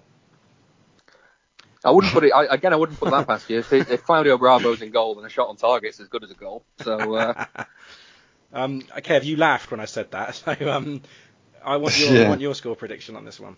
So yeah, as long as I don't put um, nine goals past us, I think we'll take it as a, a step forward. Yeah. Um, I think we're going to have to score, aren't aren't we? And it's and Ings is Gotta go for it, basically yeah. our only chance. Um, so I'm going to predict three-one City for, for that game, You know, you didn't need to say City after that. I knew what you meant. just just in case it needed to be clear enough. Yeah. Um, okay, so yeah, then we turn our attention to the Premier League game. Um, you touched on how you know Liverpool, Liverpool a little bit this season. Um, do you know I was chatting to a colleague at the, at the start of the season, and he said, you know, we were talking about who's going to win the league. I mean, me and you, Kev, have both said Man City are going to win it. Um, but th- this guy said Liverpool. It's theirs this year, and he said that City, he felt the City side were aging. Um, do you see it like that? Do you see a lot of, you know, City- Everyone's aging, aren't they? yeah, but I mean, I didn't realise how old these players were getting. You know, just looking at like the likes of David Silva and Sergio Aguero and uh, Fernandinho. I, yeah, I, I, I don't know. I think uh, David Silva is, is certainly slowing down. Um, the club themselves have noticed this. Uh, Guardiola is, is reported to at the end of last season um, ask Silva why he wasn't running as much as he as he had been previously, and there's no there's no real reason behind it other than the fact that I think he's just getting a bit older and his legs are. are it, it, it seems daft to say that David Silva is losing his legs because he never had Yeah. legs to begin with. He never he never. it, if you were like for, for me, Silva is uh, the greatest attacking midfielder that I've seen in the Premier League, not just at City, but in, in the Premier League. I am biased. I will I will accept that. Um, but he, if you were going to say for a, an attacking midfielder, the three things that you would want for them is that they could be two-footed, that they would have a good shot on them from range, and that they've got a bit of pace. And Silva's got absolutely none of them three. You know, he's he, he's so dominant on his left foot. He, you know, his right foot is solely for standing on. He has never had he's never had any any speed to burn, and um, you know, he's just he, he, he just never looks like he would uh, like he, like once he's in gear, he's never really getting out of gear. Um, and uh, and yeah, he's never he's never really been one to finish shots from the edge of the box. He's always looked for that pass instead. Um, but that being said, he's he- he's been such a wonderful player for City. You can kind of He's overlook genius, all three yeah. of those faults for uh, for, Yeah. for what he does. Um, so I think there's a little point in that. I think Fernandinho, God knows how he's still going. Um, he's, he's about 49 now. He's been at City that long. um, but he, he seems to, he just seems to be to be able to keep going and keep going and keep going. Um, I don't actually know. I should probably have checked this before we came on, uh, but I don't actually know which game he's suspended for um, because the way the league rules work this season, yellow cards uh, only count for the competition that they're in. Um, But Oh. I'm not sure if red cards carry over. So it, it, I, I was reading if it was a suspension through five yellows, then he would be suspended. He wouldn't be suspended for the League Cup game. He would be suspended for the Premier League game because the five yellows had come in that. Um, if it was yellows through accumulation in the League Cup, then he would be suspended for the next League Cup tie. Uh, but I don't know how the red card works. I don't know if that works. If don't know if that means he'll be suspended for um, Tuesday or Saturday. Either way, It's um, Tuesday. yeah, I, either way, it's it's annoying because of, of the injury problems at centre back at the minute.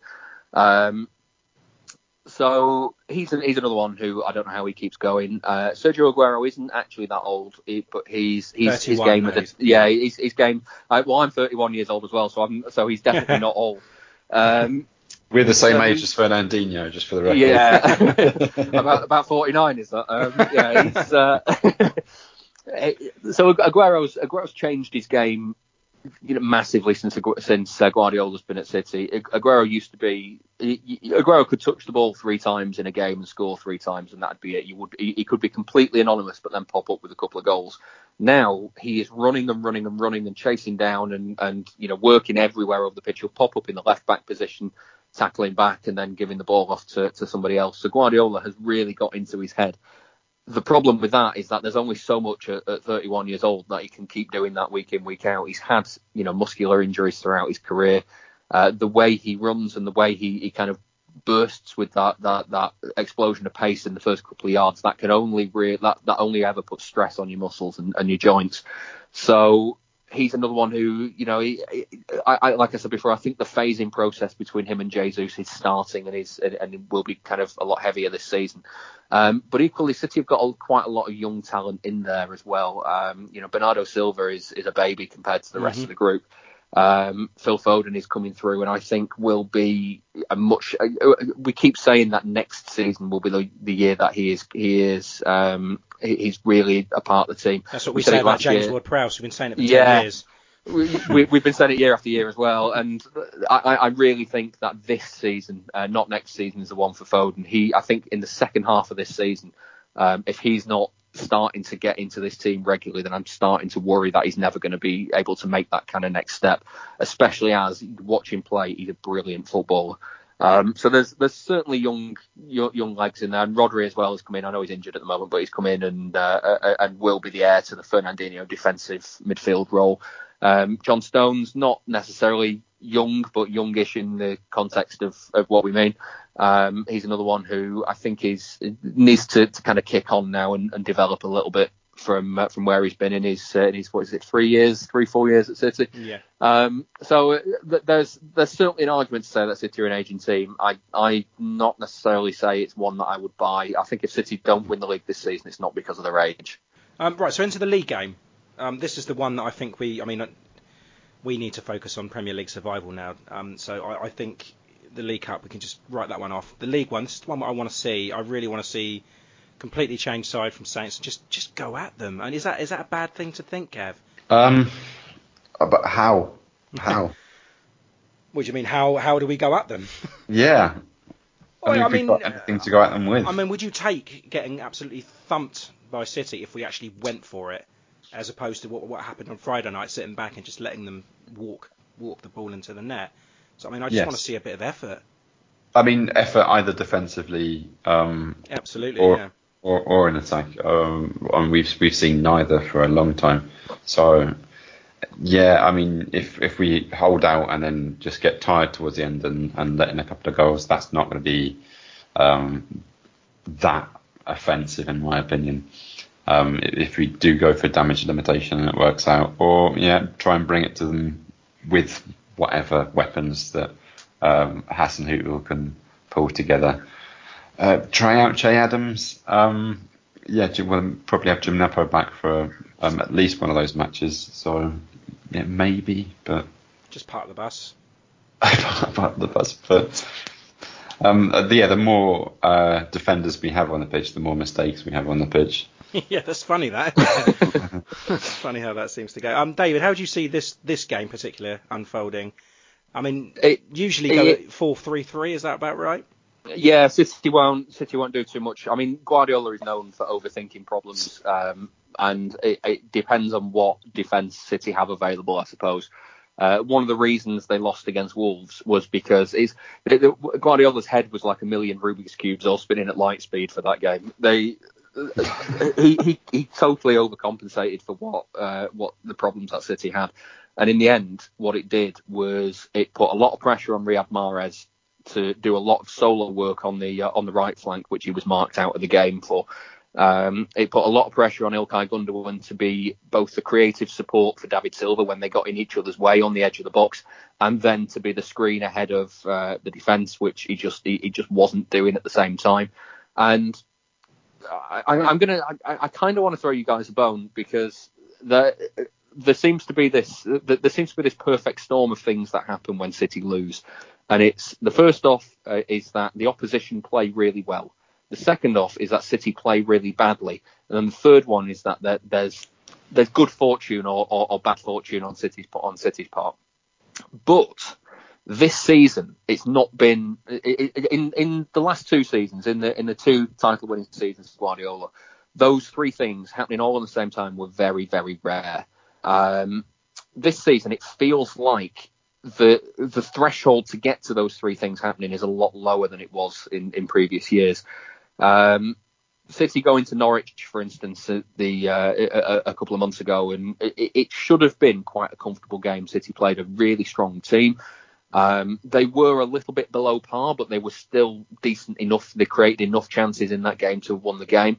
Um, but they were just mistakes all over the pitch that that haven't been synonymous with City in the in the last two seasons. So the one thing that I would say from a Southampton point of view is if you come to the Etihad with the ideas of just damage limitation, then you are probably going to get smacked around the pitch. If you come with a game plan and yeah, maybe the game plan is damage limitation, but with the, a kind of solidity that ensures you to be able to to kind of keep hold of the ball in certain places. Watford's big mistake when they came to City was to try and stick a lot of defenders between City and the and the goal, and just keep the ball, let City have the ball, but try and keep it as far away from the goal as possible. Yeah, and what happened? There, yeah. yeah. what happened was, was, City kept the ball and they kept slicing through like a hot knife through butter. Um, what Wolves did was they they said to City, yeah, you you guys have the ball, but we're not going to give you any space whatsoever. And the way to kind of do that is to is to not not try and mark City's players, but cut out the spaces that they want to operate in. So yeah, let David Silva move, but don't show, don't let him have those those little passes through to Aguero or to the wing that will then drag other players out of position. If you keep your shape and you keep organised like that, um, then City find it very very hard to break down. A, a, back five is actually really hard for City because what they do. What, what City are good at is is making two or three short passes on one side, dragging the defence over that side, and quickly switching it to the other flank. But if you've got five players in your in, in your back line, the the space for it to be switched into is a lot smaller. And that Wolves played kind of a three at the back, becoming a five at the back when they didn't have possession, and so it was a five at the back for quite a long time. Newcastle last February or so did the same sort of thing, and there is this running pattern where City don't create chances against a team that has really packed out the defence and is not really marking players, but is marking the space instead. Um, so I think that if Hasenhüttl can can kind of drill his players to be able to do that, the, the, the, problem that, that other teams have against City is that City very rarely have to change their tactics for how the opposition play, and so they're very good at what they do. The opposition quite often have to change what they would normally do in a game to face City, and so they're not not as well drilled in what they're going to do in that game, and it plays into City's hands. Um, so there's it's I can see why you guys would feel bleak after the weekend, especially with with how Leicester played. Um, City don't really attack it with the same speed that Leicester do, so there is there is that. Uh, City are much more possession based than uh, than the kind of uh, all guns blazing Brendan Rodgers approach. Um, so I, I, I, would be surprised if you get absolutely thumped. Um, but again, you, your confidence must be you know through the floor. City are, are, they're not playing great at the minute, but they're doing a lot better than they were a couple of weeks ago, and they seem to have got their heads together with the, with how the, the, the sorting out the defensive issues. Um, that being said, here we are. We're you know we're a few we're, we're, we're, about a week away from the game, so it could be you know John Stones rolls it to Danny Ings or whatever again for uh, for for whatever I don't know. Um, that that's you know playing five at the back and trying to keep the shape is something that we cannot do. I mean, it doesn't matter who we're playing against. We we do play with a you know three centre backs and, and, and the two wing backs. Whether we go flat back or whatever, our our centre backs are just not mobile enough. They're not quick enough. Yeah. And they cannot deal with teams that pass it around like that. I mean, Kev, I mean, you saw how many times Leicester just chipped that ball into the box and Saints were nowhere. So yeah. shape on our back line is absolutely terrible at the moment. no discipline whatsoever. So Ralph and, has got a big, big job on his hands. That you know, confidence more than anything. I mean, I don't even know where they go this week. What are they going to do? The, the thing is, I mean, I, I, I don't really. I, I, speak from experience of City in the 90s, um, but I, once you get into that spiral of of confidence being zapped, and the fans, and the fans are so key in this as well, mm. um, because I, remember going to Maine Road in about 97, 98 and you know we were we were in the second tier at the time. We were slowly sliding towards relegation again, and it was it, it was a home defeat to Bury um, in '97, where the atmosphere from the start was it was just poisonous to begin with. And it was about midway through the second half, a fan ran ran onto the pitch from the Kippax, uh, stood in the centre circle, and ripped his season ticket up. It was it, it, watching it was that bad. Mm, and uh, the, the, the kind of folklore story is that uh, a replacement season ticket was sent to him the following week with the note, "If we have to watch this, then so do you." Um, I, I, I, I, would like to believe that it's true. Uh, I don't think it's true. Hmm. Um, but yeah, I, it, it's just making sure that, that the fans don't lose it. If, as soon as the fans have gone, then the season's a write off, and it needs to be kind of everything needs to be scrapped and started again. Yeah. Um, I believe you guys had, had all sorts of problems in the summer with uh, with transfers and, and, and, getting players in and actually you know getting personnel in that that that'll help you. Well, I think the problem um, we had was getting players out because we had a player out, player in process. I see. Um, and yeah. we, we, you know the, the, the bad decisions that the, the, previous board had made bringing in players that we can now not ship out. So we've got several players out on loan that nobody wants to buy. Oh, that's it. Uh, you know what? I'm, I do not want to frighten you, but that was that was the story that started City to the third tier uh, in mm. 1999. They got that they would drop. They dropped into the third tier. I interviewed uh, the former manager Joe Royle a few years ago about uh, the playoff final in '99, and um, one of the things he said when I got to Maine Road, there were there were 54 professionals on the books, and uh, the first transfer deadline day I spent in the boardroom just letting players go out on loan, out on free transfers, just to get the wage bill down. Um, and it was it was that was the problem. City sacked manager after manager after manager. They brought in their own players with each, and then couldn't get rid of them, and it just it, I, so I, I, kind of sympathise in that front. I also think that the idea of having a one out one in policy is probably a good idea at this stage because then you're not you're not just not bleeding money on on wages. Um, mm. If you, it, it, might mean if you end up going down this season that you're in a healthier position to to get back up. Um, I don't know. I, I don't know how long term the plan is. Um, I presume I presume staying in the league is probably point number one on the plan, though. yes. Um, yeah, so thanks for that. That's just made us feel a whole lot better. he gives me one hand and takes with the other. yeah. Um, okay, predictions for the league game. I I kind of say again it, it depends entirely on, on how Southampton turn up. If they if you if you guys have learnt lessons from the Tuesday night, and I suppose you can kind of see on the Tuesday night like how City are going to do because City will play the same way in both games. Um, then you, you know, it, it could it could either make the game on Saturday a lot easier for City because they've learned about Southampton's deficiencies. Oh, or it could it, it, could make the it could it could flip it around the other way and, and, make Southampton better defensively against how City want to play. Um, so I've not decided. I, I, I think it will be. I, I, think City at this stage they can't. They'll they'll be in that mode of just cannot afford to lose games. They never win at Anfield. That that game is on That's the game horizon. coming up, isn't it? Like uh, yeah. week after the tenth. I yeah. think it is. Yeah. I, I think I, I, I, do think that what you guys might have as a hope is that I think um, Fernandinho back on his suspension uh, story.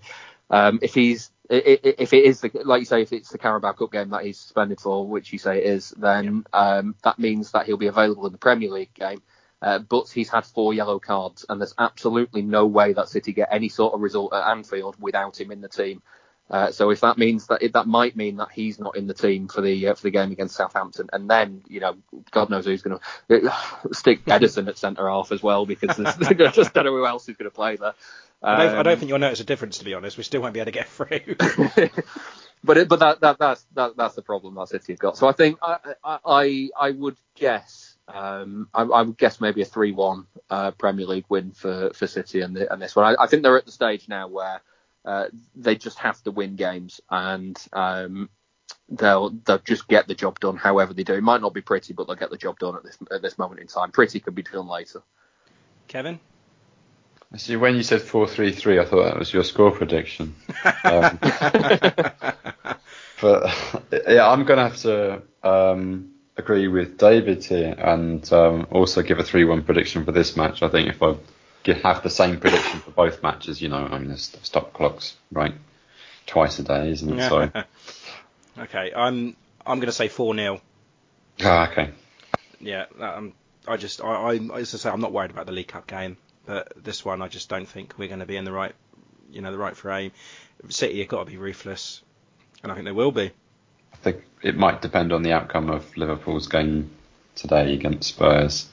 Um, if mm. Spurs do manage to pull off a win against Liverpool, then then yeah, that gap's going to be closed, and oh, you know that City are going to be just gunning for it. You know, smell blood. Yeah. Yeah. Um, David, we ask this question to every away fan, but asking this to a City fan really isn't fair.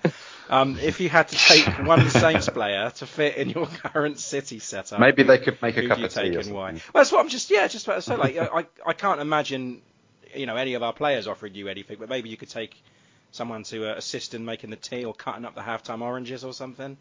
Well, I was going to say if we if if we did our usual trick and bought them for a lot of money, then it might help you guys out as well with the uh, the transfer uh, issues if you if you got to get a few decent players in. Um, the I, I'm re- I'm really not sure where to go with this question because um, I really I, well well no it's it's not that it's like you, you said before uh, that James Ward-Prowse doesn't get into the team that often. And you keep saying he's one for the next for the kind of next season. Whenever I see him play, I really really like him and I really rate him.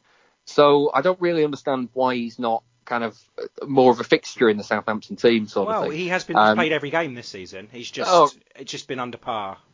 Yeah, I, I, I, I, I don't know if it's I, I don't know if it's the way that they're playing or the or the kind of confidence in the squad, but from from certainly in years gone by, I've I've always watched him and thought he's a he's a very very handy little player.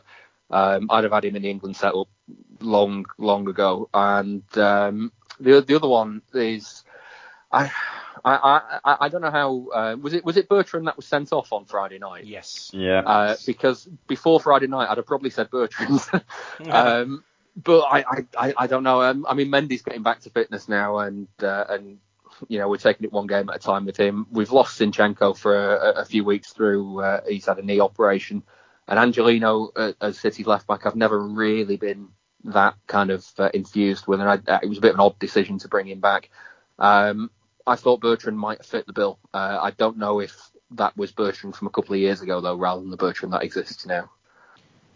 Yeah, probably from a couple of years ago, I would say. Yeah.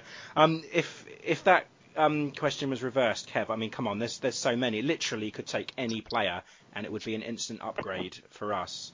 I mean, you could take Aguero for his goals, um, Sterling for his goals, his pace. David Silva's just incredible.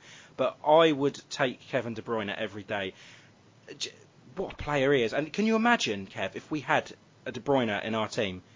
He would just carry them on his back, and I think we'd be a mid-table team easily with just him. Quite possibly. I mean, he's the the best player in the Premier League, in in my opinion. He's uh, just an amazing passer of the ball. Um, yeah, and a joy Just to think watch. what he would do to our team, though. And his name's Kevin as well. And his name's Kevin. Yeah, it's unfortunate, but yeah. Can I can I throw a curveball in there? Yeah. Um, Uh, like De because- Bruyne. Uh, well, uh, well, yeah. Uh, but I, I, I honestly think uh, the most important player at City at the moment is injured, and I think it's Laporte. And I think Oh. the uh, uh, we, we always say about about team, and I think there's a big fallacy in the Premier League where we always talk about the teams that go that, that that get relegated. They haven't scored enough goals, um, and I always think the truth is they've they've let too many goals in rather Yeah. than the other way around. Uh, I remember watching City under Stuart Pearce in 2006-7. Uh, we had the record for the fewest home goals scored in a season. We scored 10 at home all season. We scored 28 all season uh, in all competitions, and we finished 12th or 13th that year.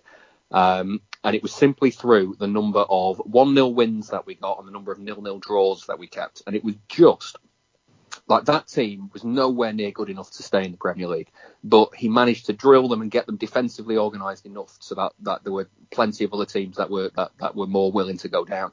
And then you look at, at other teams that have gone down, like you look at, at when Hull came up and were and were absolutely flying, when Blackpool came up and were absolutely flying with the goals.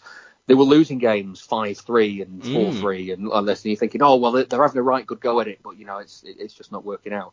And I would I, I would say if they tighten the defence up and won games one 0 and and drawn one all and that sort of thing, they get a, a string of better results. And I kind of half had a I've not been through it properly, but I half had a look at it. And the teams that get that that stay up um, don't score that many goals, but they don't let in that many goals either. Um, so i- if you if you want if you want a player that's gonna that's gonna really improve the defence, then I think pick um, the second best defender in the league because I will happily give Virgil van Dijk the uh, the title of, uh, of best defender in the league. Boo.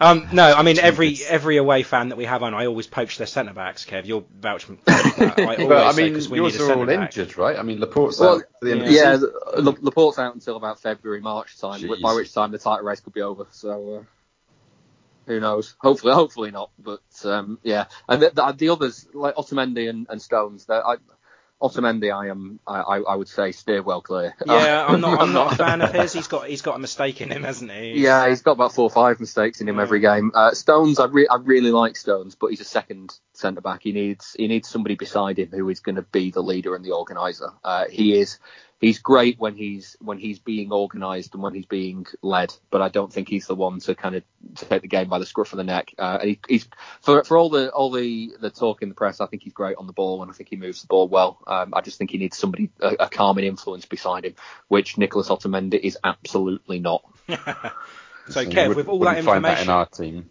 yeah, uh, with all that information, who are you taking? I mean, if yeah, Just if one, can, just one. If you can magic him into health, then yeah, Laporte. But um, it, yeah, based on on on uh, current status and form, I I probably have to go with De Bruyne. I'm just uh, too much in love with him. Yeah, yeah, I see that. But yeah, our defence is where we need. I think if if we can um, shore up our defence somehow, um, we'll, we'll be fine. We'll be fine. Like like you said, like it's it's if we can. We saw it under Claude Puel as well. If we can have a, a, a tight defence, Absolutely, yeah. And I mean, we've said at the start of the show that the problems, the players that we have not got issues with, Nathan Redmond, Danny Ings, you know. They're all forward players, Exactly, yeah. And the problem, the main problems we've got is is defence. Whoever we play in whatever like- combination. we've got five or six players that we could we could play up front, you know. But uh, No one that you trust at the back, yeah. well, it's it's really strange as well in in, in our midfield. Um, we're just playing a holding midfielders, um, or trying to squeeze James Ward-Prowse in wherever we've got a gap. fits, yeah. but we've got um, much more creative players in Armstrong, Boufal on the bench. Um, yeah, Djenepo to come in, obviously, but Yeah. yeah, just if only we could just stop letting in goals. Yeah. Yeah, absolutely. Um, Sorry, right. we've just gone down a bit of a hole there. haven't we? Yeah. um, right, a couple of stupid questions for you. Um, would you rather wear a Man United shirt every day for five years or sleep in a haunted house for ten? Now, I, I have um, I, I have kind of counter questions on this question Oh, okay. um, because uh, first off, am I allowed to wash the United shirt? Is that is the United shirt washed every day? Uh, okay, yeah, let's say yes. Because if it is, it's faded and it's horrible and it's it, it becomes tatty and it's not really it's just a red shirt by the end of it. Um, the second one is I don't really believe in ghosts, so like how scary could a haunted house actually be? And a United shirt is is I mean, it need I'd need to disinfect myself for, for years after having worn that. So uh, I, I don't know. I'd probably like the ration the rational side of me says uh, wear the United shirt. It's just a shirt and it'll fade. Um, but the I'd say the irrational football fan in me says I'd, the haunted house wins out every time. Again, what if it's um, haunted by the ghosts of uh, former United players, and you have to hear all your chants uh, blaring out I I, as I, it's at Old Trafford? You got Alex, I- Fer- I- Alex Ferguson's your butler. I um I, I think that my experience of Ferguson um I, I went to school in Manchester in inner city Manchester in the late nineties and their best ever period coinciding with our worst ever. And I I'd say no matter what happens now uh, having seen the same United fans that I went to school with, uh, utterly convinced back in back in the 90s, utterly convinced that the reason that they were winning every week was uh, that there was something different and special and, and so much so righteous about them, uh, rather than the fact that they just had a really good manager and a lot of money. Um, the, the, seeing them now not able to understand why the club is this, this is Manchester United. It's different and better. Why is it still losing games? Uh, just watching them kind of fall from that process is one of the greatest joys in my life. I used I used to think that I wanted United when I was a kid. I used to think I wanted United to go out of business, and actually, what I've discovered in the last few years is I just want them to be irrelevant because that is so much better. Yes, um, so yeah, bring it on. Let Ferguson be the butler. I don't care. yeah, you got some Schadenfreude. It's like, yep. Ah, here's your fucking team. Ah, yeah, champions, hundred points, mate. Yeah. uh, great. Kevin? Um, oh, do I have to ask this question? Because I think it's a, a fairly obvious answer. But okay, yep. Scholes or Gerrard?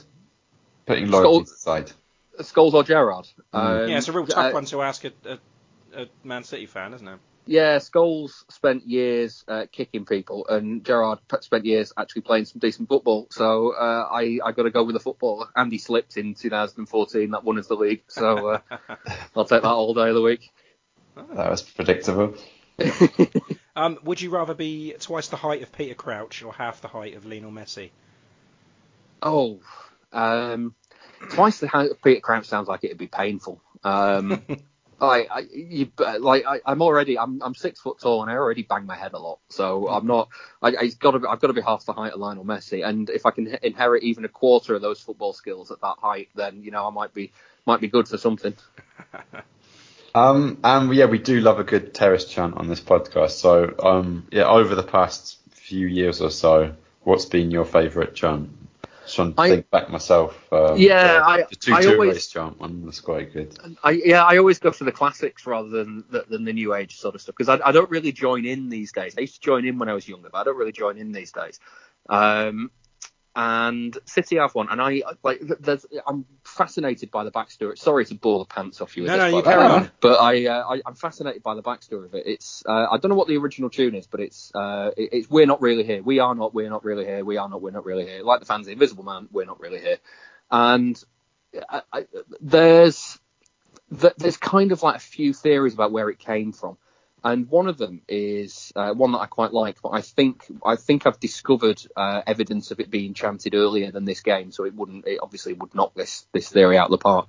Um, but in 2002, I think it was, uh, City went away to Millwall, and they've been they've been fighting in the uh, in the home game against Millwall that season, uh, and there'd been a lot of trouble. So there was so the City fans were banned from uh, going to the Den, and there was a there was an absolute load of fans that snuck in. It, it was City won four two that afternoon, and every every goal that they scored, they ran to the empty away end and started applauding the empty empty seats there.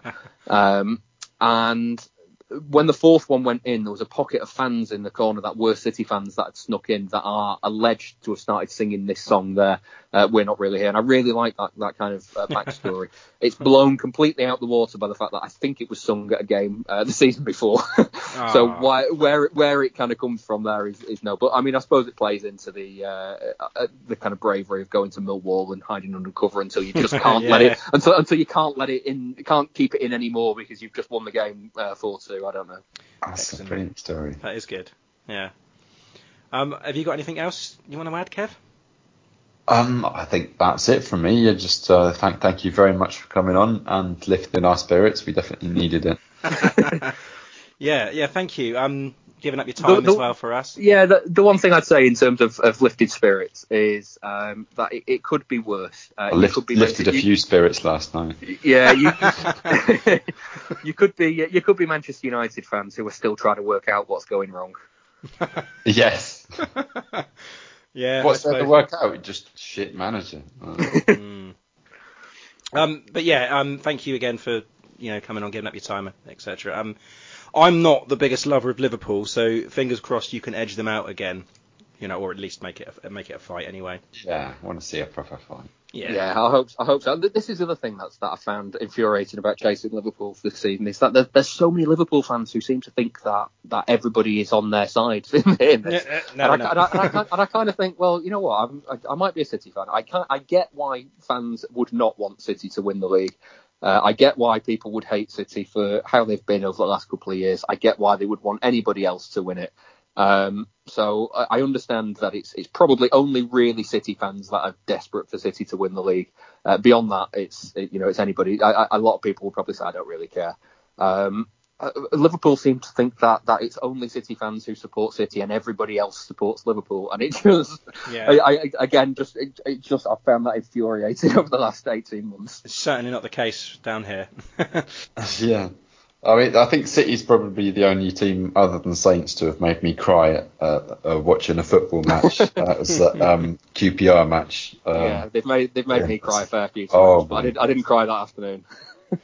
Well, that was just I've never seen anything like it. That, that, I, I, if this season is anything like that one, yeah, I- I'm I'm well in there.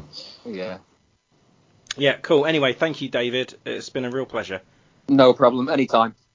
Excellent. Thank you very much. Up the Saints. Up the Saints.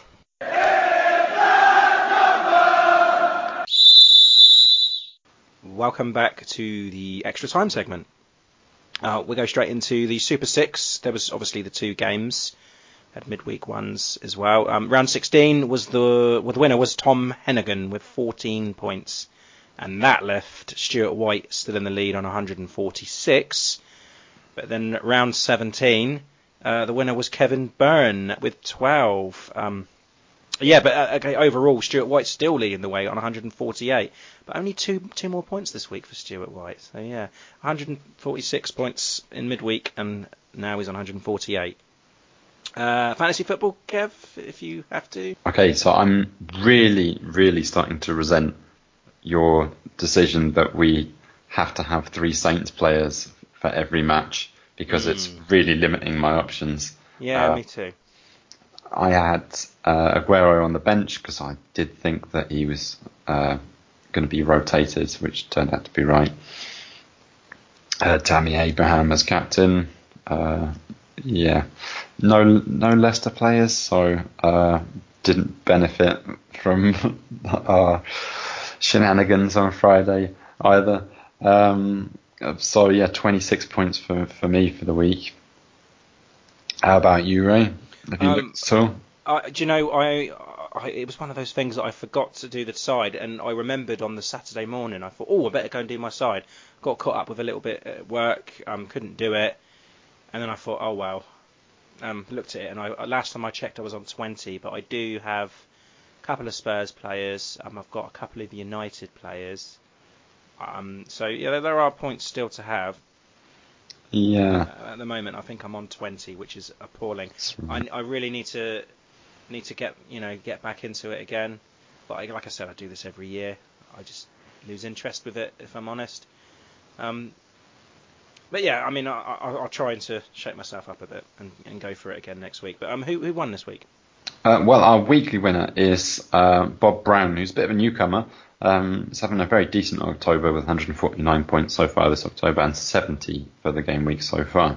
So um, yeah, he's the Che way. Uh, watch out, everyone! He might be catching us up. Me in 30th. I'm right down now, and you're in 36th place. It's not much between us. Only 14 points. Uh, it goes without saying, the Liverpool of uh, this season is John Bailey's Deportivo Handlebar. He's now on 589 at Well, least. you know he's actually on the show next week, so we can get some tips from him. Sure. Just copy his team, I think. Copy and paste. Um, yeah, Lucy Hynat, she's um, roaring up. Uh, Tony Shitsky's Ralphie's Rabbits. And uh, Saints Views, Dan Hargraves climbing up the table. But um, yeah, I think that the, the City position, Stephen McCulloch's and Ralph We Trust, quite strong up there with 565 points. Do you think we should scrap our three Saints players? Are you up for that? I guess you are from the way that you responded to that. I mean, I, I, don't mind. I mean, it was all in fun, but I do think we're not going to get anywhere. We're not going to get anywhere anyway, are we? No, but I mean, I do feel like I have to keep Che Adams in the squad somewhere because of my team name. I might have to rename my team and um, take out Romeu, although he was my best scorer from the Saints. I had Ings, one point, Bednarek, minus two. Minus two? Is that Oh, it? Jesus. I mean, I don't think the um, algorithm really caters for um, the No. scoreline that we faced. At the No. No, that is true. Yeah, mate. I might, let's just say one then. One Saints player. Hmm, okay. Right, I'll keep Che Adams then because I think he's going to be getting an extended run in the team. Um, right, where am I? Uh, are you ready? Um. Okay. Okay, uh, Northwest again. All right. Hmm. Preston North End. You son of a bitch. Really? Yes. oh, I did it. I because I, knew Alan was from Preston. See, so I thought, oh, there you go. We haven't done Preston yet. I'll do that. I think I've, that's been my guess for a couple of the other Northwest ones as well. That's- just why I thought it was going to throw you as well. I thought you were going to say, well, it isn't going to be Preston because he's not going to be that stupid, but apparently I was. Uh, anyway, population 142,000. Mhm. Uh, stadium capacity 23,000. Uh, the nickname the Lily Whites. Rivals. Do you want to have a stab at the rivals? Oh, I should know this because I, I have very good friends from Preston. Um, Blackburn, Uh, well, I've got Blackpool written down here. but I guess you Blackpool, yeah, of course, yeah, Um, More- stadium. close. Um, Billy Bob's Bastard Beans. yes, could be. the Heinz Stadium. Um, D- D- Deepdale. Yes, Deepdale. Well done. Yeah, I've got a little extra segment to, to introduce this time as a surprise. Which is. Or do, do you want it now, or we should we have it Yeah, yeah. I'm Okay. excited. All right. Um, so, in response to your "Where am I?" Uh, I'm because Halloween's coming up, so uh, I thought I'd and Bre- Brexit is supposed to be coming up as well, so I thought I'd introduce the Euro "Where am I?" Oh, fuck off. okay. All right. What, for so- me? Yeah. So you ready? Oh, God. Yeah, go on then. I've got an easy one, a fairly easy one to start off with. Um, okay, Northern Europe. Um, Gothenburg. No. Okay, uh, population 867,000. That's quite big in then. She. Um, Krakow. Which team? I'm going to go Wisla. Okay, no. Cracovia? Uh, also no.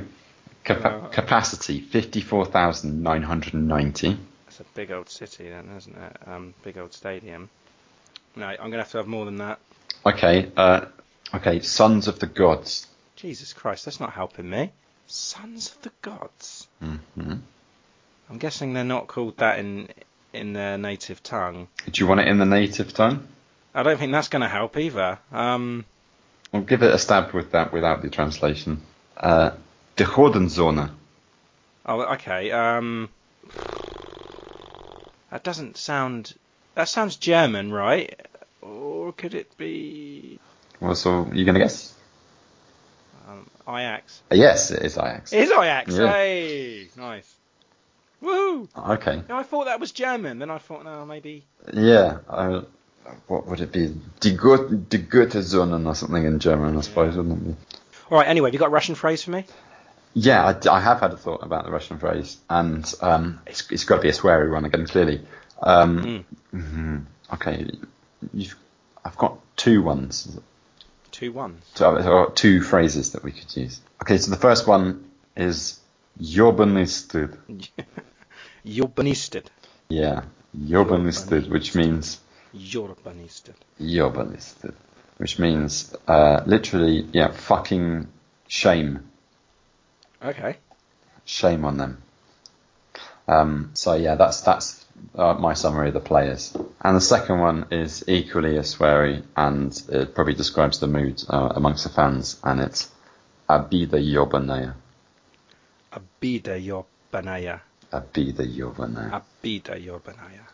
Which, which means Go fuck yourself. yeah, so it, it means like a fucking insult. But uh, no, as in like that performance was a was a fucking insult oh, I see. Right. to, yeah. to, to me as a fan that um had a, a terrible resentment and, and grievance towards what I've just seen. So yeah, Abida Yoban uh, slightly uh slightly I kind of ironic I suppose at the same time. Excellent. Hey ho, well, are we going to have better news to deal with next week, Ray?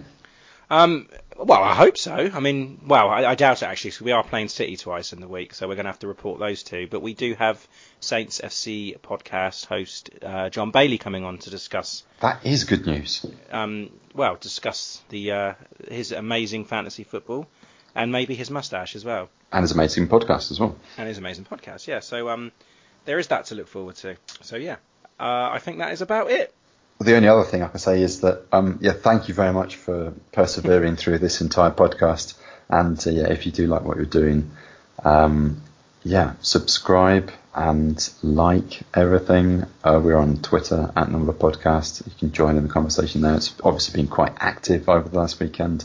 And um, yeah, give us a review on iTunes so that other people can find us, or even just tell a friend about the podcast and say, you know, hey, you're you're, you're find that Saints fan in your life that listens to podcasts, or even if they don't, show them how to download a podcast and uh, yeah, get, get them to give us a listen. Excellent. Yeah, and those those reviews on iTunes will help us massively. So yeah, please do that. And we're always going to reply as well. So if you if you hit us on Twitter or if you, if you, even if you send us an email, we'll um we'll, we'll reply. We're always around. Hit us in the street, know. Yeah, do that. right. Okay. On that note, up the Saints. The only way is up the Saints.